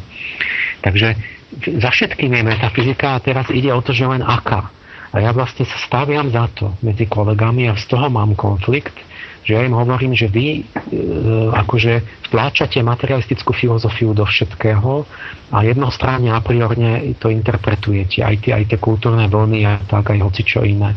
Ale tu existuje aj iné vysvetlenia idealistické, ktoré vychádzajú z predstavy, že je tu duchovný svet a bytosti. A prečo toto by malo byť diskriminované? Urobme ich predbežne rovnoprávnymi na začiatku a dovolme tej idealistickej epistéme, aby ukázala či vie robiť predikcie, či má dobré teórie, či budú funkčné, praktické, či, či, či, či sa osvedčia. A, a dajme rovnaký počet peňazí a grantov na, aj na tie, keď sa osvedčujú a tak. Čiže ja vlastne robím to v angelológiou pokus, že či idealistická teória sa dá vedecky overiť a či je možná aj veda s idealistickým kontextom. Ale ako správny vedec spolupracujem povedzme s profesorom Mikuleckým, ktorý je čistý materialista. On predpokladá opak a sme najlepší priatelia a on nie je zaujatý, ale ani ja nie som zaujatý. Takže on keď povedal tú teóriu, že vlastne to je vplyv nejakého kozmického žiarenia na, na neuroendokrinný systém, to konkrétne sme skúmali tých básnikov, že jak to, že chodia básnici, že je tu niečo ako taká puberta, ktorá sa opakuje celosvetová on hneď mal nápad, že to je nejaký, čo ovplyvňuje suprachiasmatický nukleus v mozgu, ten epifízu, hypofízu, nádobličky, tam sú pohlavné hormóny, oni sú zamilovaní, tí ľudia, alebo majú zvýšenú hladinu hormónov. A, a to, tak hovorí, pán kolega, vy ste asi objavili nejaké periodické kozmické žiarenie a nevieme aké, musíme ho nájsť. A teraz sme začali hľadať. A ja pomáham v tom a hľadám profesor Halberg sa zapojil z Ameriky, otec chronobiológie, či to je perióda povedzme slnečnej činnosti, či geomagnetizmus v zemských hlbinách, alebo niečo. A čiže my skúmame paralelne obidve hypotézy a chceme zistiť, že ktorá bude lepšia. Predbežne sú rovnoprávne. Ale keď urobíte ďalšie kroky, tak vy zistíte, že nie e, každá metafyzika alebo každá tá tá koncepcia musí rovnako dobre zapadať do tých empirických faktov. Čiže keď ja, nie, a potom už to prestáva byť rovnoprávne, lebo čo ja viem, ja neviem, mechaniku newtonovskú nemusíte vysvetľovať anielmi, pretože tie newtonové zákony tie to vysvetľujú perfektne. Proste tam, tam fakt je človek s tým spokojný a uverí tomu, že teda tá predstava o tých atomoch že dobre vysvetľuje, neviem, nejakú termodynamiku alebo mechaniku. Ale máte iné veci ako v psychológii alebo neviem, v biológii, ktoré zase sa dajú inak vysvetľovať. A toto je taká vec, že to nie je jasné. Keď máme skúšať ten, to materialistické vysvetlenie, áno, skúsme to, ale je to veľmi ťažké, lebo keď si predstavíte, že to má byť nejaký magnetizmus, povedzme zemský, ktorý môže byť silnejší a slabší. A teraz e, my si nevieme ani len teoreticky predstaviť, že ako by mohol spôsobovať také rozličné kvality, ako napríklad talenty na, mal, na malovanie, na sochu, na básnenie, na astronómiu, na talent filozofický, talent, neviem čo, na politického vodcu. Že, jak to, že v každej dobe by ten istý, tá istá magnetická sila pôsobila úplne iné talenty u ľudí. Raz Kopernika, raz Beethovena, a potom znova periodicky. Čiže vlastne to je materiál, to je, my máme pred sebou fenomén v tom, v tom čo skúmam, nie, takého druhu, že sa strašne ťažko, krkolomne, ťažkopadne dá vysvetľovať materialisticky. A keď zoberete ale ten platonský idealizmus, tú teóriu ideí, archetypov a pravzorov, tak to ide veľmi hladko a krásne. Čiže je to, dobrá, je to dobrý prístup preto to už je prvý dôvod, prečo sa na to dívať z platonského hľadiska. pretože to je akoby terminológia, ktorá sedí na ten fenomén. Čo stále neznamená, že rozumieme, čo je za tým. Stále nevieme, čo tam naozaj je, ale tým skúmaním tej povahy vlastne môžeme uvažovať o tom, že ktorá tá metafyzika akoby tá, tá predstava o tých, o tých skrytých príčinách, že ktorá lepšie alebo horšie koroboruje s tými, s tými faktami, ktoré sú zmyslovo pozorovateľné. Čiže ja vlastne bojujem za slobodu uvažovať o rôznych metafyzikách a testovať ich a, a myslím si, že to nebude vyriešené za môjho života. Definitívne, že to bude možno ešte tisíc rokov otvorené. Ako mnohé takéto veľké otázky. A čo teda potom? No, sú tu určité hľadiska praktické, že my nemusíme čakať na vysvetlenie tej podstaty, ani podstatu gravitácie dodnes nepoznáme, ale vieme, že nemáme skákať z okna. Tak ja tvrdím, podstatu týchto tzv. anielských pôsobení nemáme definitívne podchytenú, ale vieme, že to je, že to účinkuje, že ako to účinkuje, aké to má dôsledky a že, to, že treba prakticky vyvodiť z toho prežívať dôsledky. Čiže v tom zmysle tých, tých anielov bojujem za to, že sú reálni a že treba s nimi počítať v praktickom živote. Aj keď tie filozoficko-metafyzické špekulácie o pozadí budú podľa mňa otvorené ešte veľmi dlho. Hmm. Čiže ja schválne hovorím vlastne v oboch tých jazykoch. Ja často hovorím v termínoch, povedzme, jungovských, často hovorím aj v tých termínoch tej, tej materialistickej bio, verzie, ale si vyhradzujem, že ja smiem hovoriť aj v tom platonskom termíne, že sú tu právzory. By bola diskriminácia. Hmm. A keď mi srdce hovorí, že sa mi páči to a ja mám nejaké osobné mystické zážitky, kde, kde mám, verím, že nemôžem to vedecky dokázať, ale niečo som zažil ja osobne, kvôli čomu si sa prikláňam k tomu, že sú to živé, inteligentné bytosti, ale nielen nejaké, nejaké gamma žiarenie z, z galaxie, tak, tak mám vlastne osobné právo ako, ako osobné náboženstvo byť presvedčený o existencii anielov. Keď už spomínate... Aj keď musím priznať, že vedecky je to stále otvorené. Mm. A, že, a ako vedec skúmam obidve. E, keď už spomínate osobné náboženstvo, e, napadla mi ešte v tejto súvislosti otázka, ako už ste naznačili, ako na vaše závery reagujú vedecké kruhy, že sa k tomu stávajú skepticky. Ako sa k týmto vašim teóriám stáva samotná církev? Církev? Áno, církev. No, ja, ja vidím, že my to máme na viac relácií. Určite, tému. určite, lebo... No, takže o, o, začneme toto, dobre. O, církev, no, tak ja, ja som si tak pôvodne myslel v takej tej mojej nejakej mm, naivnej čistote, že církev sa bude tešiť. Že ja vlastne ako taký ani pokrstený nie som, že vlastne som nevyrastal v nejakej cirkevnej rodine a hm, ako vedec prídem na to, že vlastne cirkev hovorila pravdu v stredoveku, že, že na tom bolo niečo hm, pravdivé a dokonca veľmi významná, dôležitá pravda pre, pre, pre celú spoločnosť. A že teda keď potvrdím, že mali v niečom pravdu, že sa budú tešiť. A teraz som zažíval samé čudné veci odvtedy, že, že ako keby sa vôbec netešili v tej cirkvi z toho. No, jednak, a je to teraz rôzne u tých rôznych cirkví, že to by som musel diferencovať. A zhruba tak, že tie malé, skromné, sme starokatolíci, veľmi priateľsky otvorení, že ma pozvali a som kňazom že, že sme si podebatovali o tom. Ešte aj také evangelické, že niektorí, že farári, že boli nadšení je tak, že mi boli robiť prejav, že keď som knihu vydala, tak. Keď farár Tíška, ktorý mal vždy rada anielov a zbiera tie umelecké akože predmety anielov, tak povedal, že on môže konečne zomrieť spokojný, lebo vie, že mládež bude tú štafetu, že potiahne ďalej, že sú tu takí ľudia mladí. Ale čím väčšia církev, čím bohatšia mocnejšia, tým horšie, tým je namyslenejšia. a myslí si, že nič nepotrebuje, že nepotrebuje už ani tú, tú, tú čest jednať a pravdu, pravdu hľadať. Takže s tou rímskou církvou, od ktorej som to zvlášť čak, tak som dúfal takú spoluprácu, aspoň keby aj len formou odbornej polemiky, tak som sa v podstate skoro nič nedožil a môj, môj, môj, môj pocit, že oni sa rozprávajú iba sami so sebou, výlučne a s nikým zvonku. O, okrem, znova je to tak, že jednotlivci áno, mám kňazov, ktorí vyš, vychodili mali školu, ale ako súkromné osoby, že to tam neboli oficiálne za církev.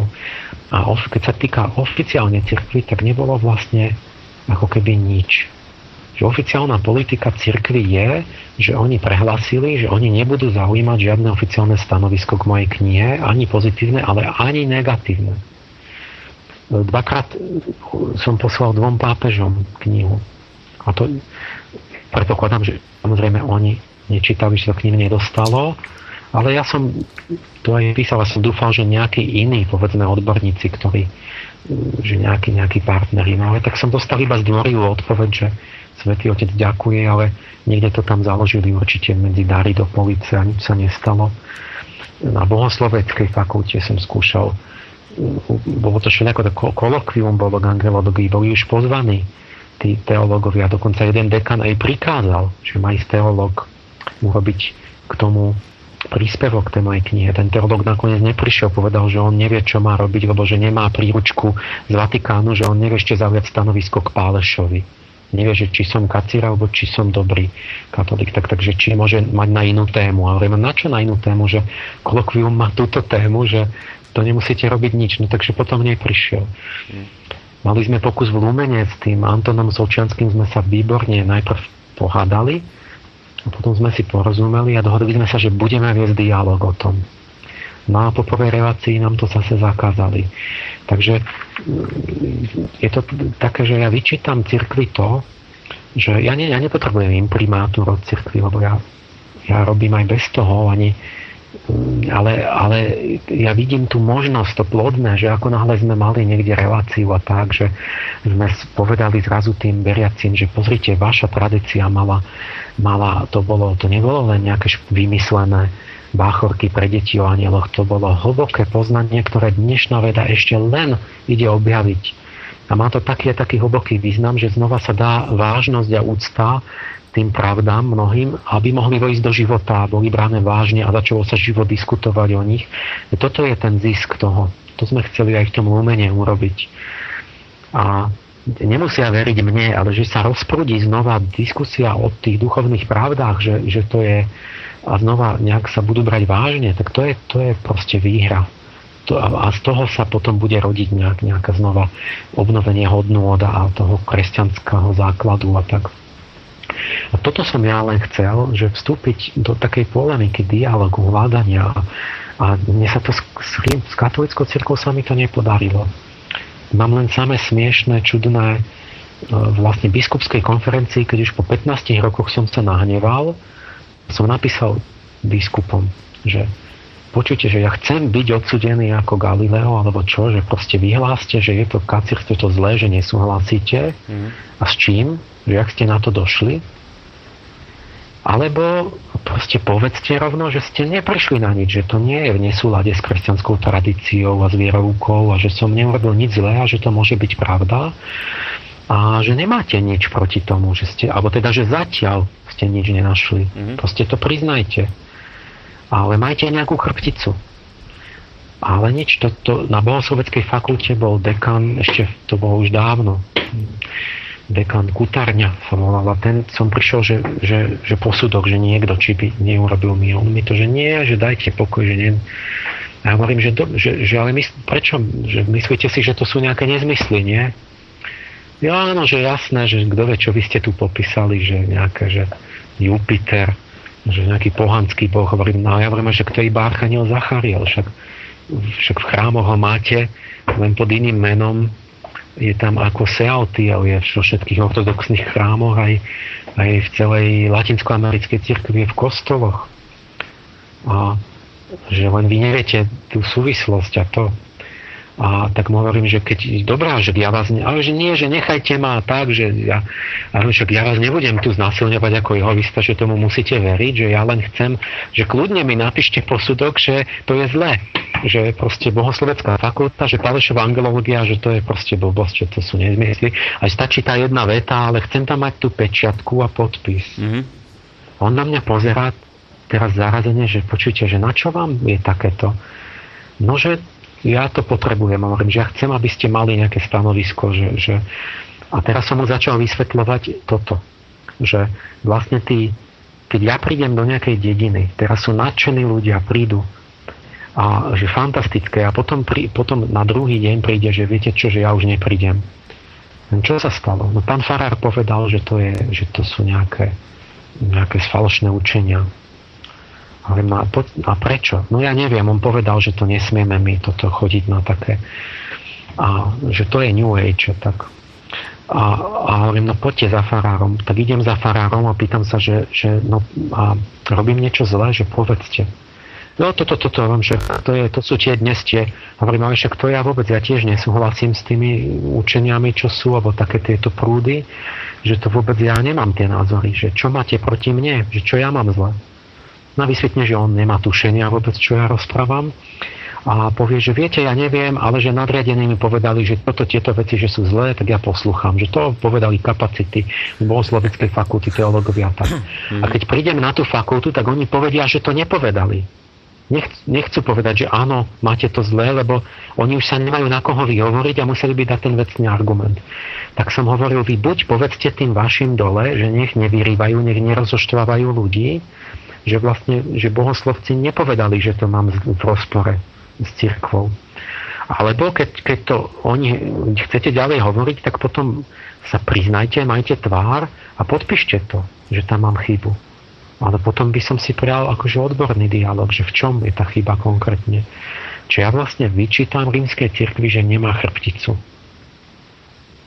Takom som pozícii voči nej. No dobre, ale mne to stále ako nedáva zmysel, že však, veď anielov je plná Biblia. Vy ste spomínali v úvode relácie, že angeológia sa v rímskej cirkvi ešte v stredoveku vyučovala. A teraz nerozumiem tomu, že čo sa potom teda udialo za tých pár rokov, že je tu no, teraz problém. To, toto, sú tie fan, toto sú tie fantastické veci, že vy najprv ani nechápete, že to sa ani nedá pochopiť z počiatku. Viete, že že veď v katechizme celá cirkev 2000 rokov učí, že existujú anieli, že existuje Michael, Gabriel, no. že je tam nejaká sedmica anielov, že vlastne sú duchmi času, veď to no ktorých je 7 a potom znova ďalších 7. Mm. Čiže e, dokonca my v našich kostoloch nemáme všetkých 7. E, v iných cirkvách to stále je, že sú tam aj tí ďalší aj ten Uriel, aj ten, ten Samael a títo. Mm-hmm. A, a dokonca v Kozárovciach je všetkých sedem soch aj s menami a vysvetil to biskup Judák. A robil to môj priateľ Sochár, uh, Peter Mesároš, všetkých sedem archanielov na námestí. A aj majú tabulky kovové s menami. Takže keď sa teraz opýtate, že prečo Páleša církev naháňa za to, že on vlastne tvrdí, že tie anjeli naozaj existujú a tak, jak sa to verilo, že teda inšpirujú tvorcov a, a, a géniov a, a prorokov a tak v tých príslušných epochách, že prečo to cirkvi vadí a ona tvrdí, že nemám pravdu. To je zaujímavé, nie? No. Že, že ja poviem, že Michael, on povede, to je blbosť, že to nie. Ja prídem do nejakého mesta, povedzme v Brezne, a ľudia volajú, že pán dekan, že poďte, že bude prednáška, že pále, že tu že o tých anieloch. A on sa rozčulí a povie, čo, jakí anieli, to sú všetko sprostosti a keci. Funkcionár cirkevný. Čiže čo sa stalo? On, oni v 19. storočí bol ten duch materializmu tak silný, že ľudia verili, že náboženstvo zanikne v dohľadnej dobe. Že, že, že keď dôchodcovia už ešte dochodia do kostola, že mladý už nebude nikto veriaci. A vtedy církev tých anielov obetovala, oni akoby sa tak prispôsobili tej výťaznej vede, že, že ako keby ich oficiálne ich nevyhodila von, teda tie evangelické cirkvy, tie, tie ich vlastne vystrnadili tých anielov, mm-hmm. ale katolická cirkev si práve v tej tradícii zachovala tu, že, že ona, je v tom niečo dobré v tej zotrvačnosti, že ona nezrušila tie staré náuky, ale, ale vlastne prakticky oni vnútorne neveria na tých anielov. A myslia si, že to sú pre malé deti keci, že to je iba taký obrazný symbol, že vlastne to nie sú skutočné bytosti, že vlastne existuje iba Boh a stvoril hmotu a medzi tým Bohom a hmotou nie je nič. Žiadne serafíni a mocnosti a takéto, že to, že to sú vlastne báchorky, nejaké, nejaký pozostatok nejakého obrazného myslenia. A ja keď prídem, či ja vlastne idem na cirkev teraz znova s tým, že jej vlastné učenie je pravdivé, v ktoré už ale oni medzi tým prestali veriť. A to je na tomto zaujímavé. A teraz, pretože nie som jogín indický a nemôžu povedať, že je to niečo, čo nepatrí do Európy, ale je to ich vlastné učenie, tak vlastne mi nemôžu oponovať. Ja hovorím, a nemáte pravdu, nie je vaše učenie vlastné pravdivé? A oni by chceli povedať, že nemám pravdu a nevedia ako tak mi ten biskup, ten hovorca tej konferencie povedal, že viete, my nebudeme nejako reagovať, mm. že aby ste nemali vôbec žiadnu pozornosť, že neodpovieme ani negatívne, že nebudeme vám nikde odporovať ani žiadnom nejakej tlači alebo čo. Mm. Toto je taktika, ktorú mi povedal vlastne hovorca biskupskej konferencie. Lebo, lebo keby sa o tom začalo debatovať, tak by začali vychádzať na povrch úžasné otázky. Že jak to? Napríklad, že prečo kňazi nevedia o tom nič? Alebo že môže mať poznanie o duchovnom svete niekto, kto nie je, nie je vlastne v tej hierarchii, nie je biskup? Alebo napríklad, že vysvetne viete čo, čo mám v tých knihách, že, že tí, tí archanieli, že to sú vlastne tí pohanskí bohovia. No to som sa chcel že, opýtať. Že Michael je boh slnka a tak ďalej, že Gabriel je, je viete kto? To je bohyňa mesiaca, čiže vlastne Diana. A teraz vznikne, zrazu vy pochopíte, že tu je kontinuita medzi pohanstvom a kresťanstvom a že tí pohanskí bohovia sú vlastne nejaké stvorené bytosti proste tým, tým stvoriteľom, ktoré majú nejakú úlohu a že to nie je tak, že to bolo celé 100% blúd ja teraz, ja vlastne otváram otázky, ktoré by boli úplnú, úplné oživenie náboženstva, čiže pre, pre vieru, pre ľudí by to bolo dobré. Ale pre cirkevnú moc by to bolo zbytočné vyrušovanie, že, že na čo všetko by oni museli riešiť, odpovedať, čo, čo nevedia, čo by ten, tie stojaté vody by to rozčerilo takým spôsobom, že, že by sa tu bol, boli, boli horlivé polemiky a diskusie a oni by v tom oni by z toho vyšli e, veľmi tak s takým fiaskom.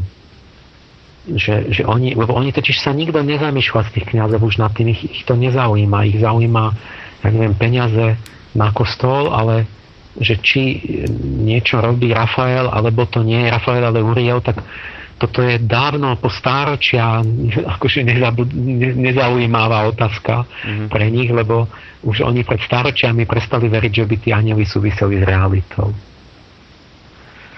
A tam je vlastne ten problém, mňa hlavne teraz to, čo hovoríte, udivilo, alebo tak najviac mi bylo do očí to prepojenie so, s tými pohanskými bohmi. To by bolo pre církev značne nepohodlné, vedomie?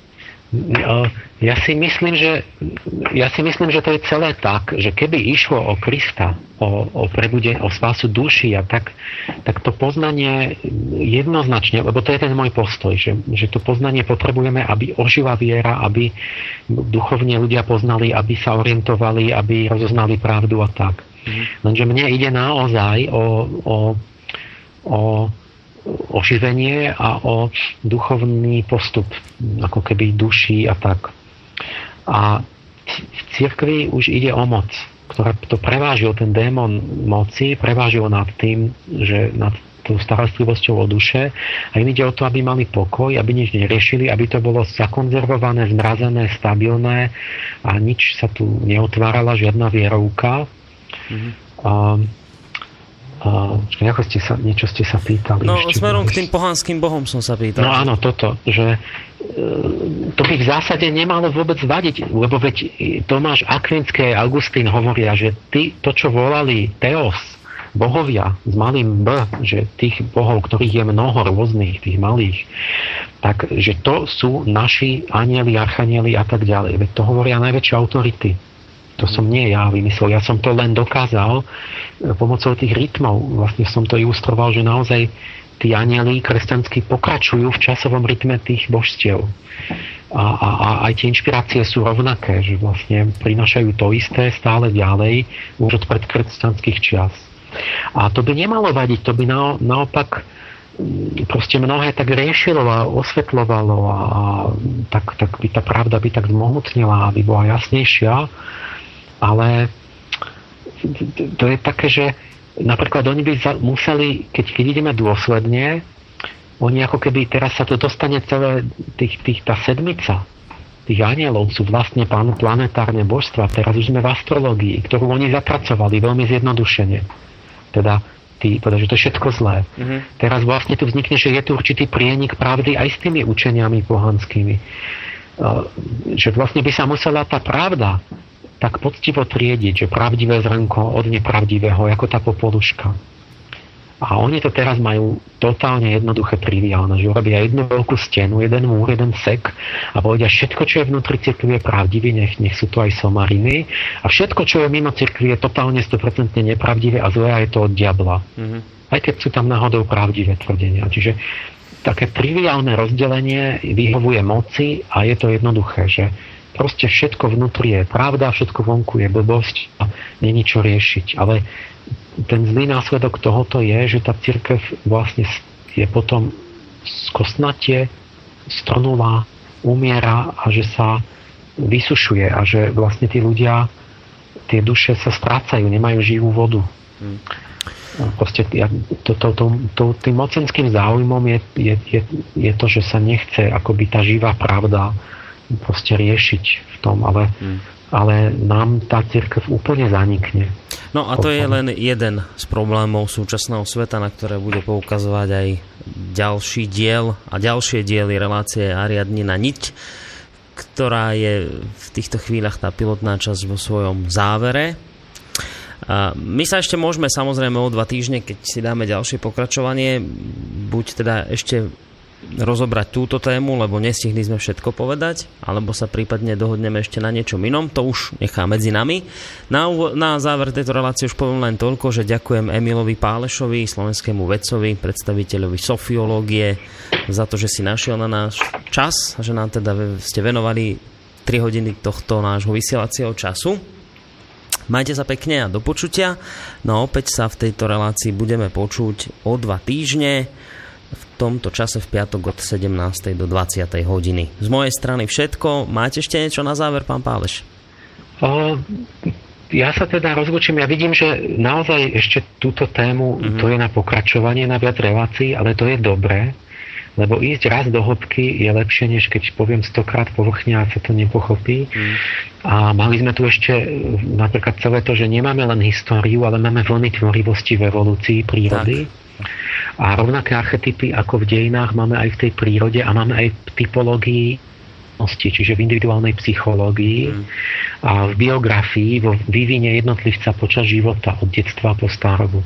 Čiže to sú všetko také veľké témy, či my sa pokojne v nasledujúcej relácii ešte k tomuto naspäť. Tak.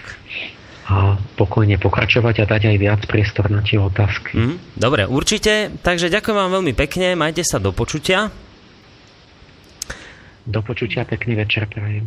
No a takisto sa lúčim aj s vami, vážení poslucháči. Ešte pekný zvyšok večera vám praje Boris Koroni.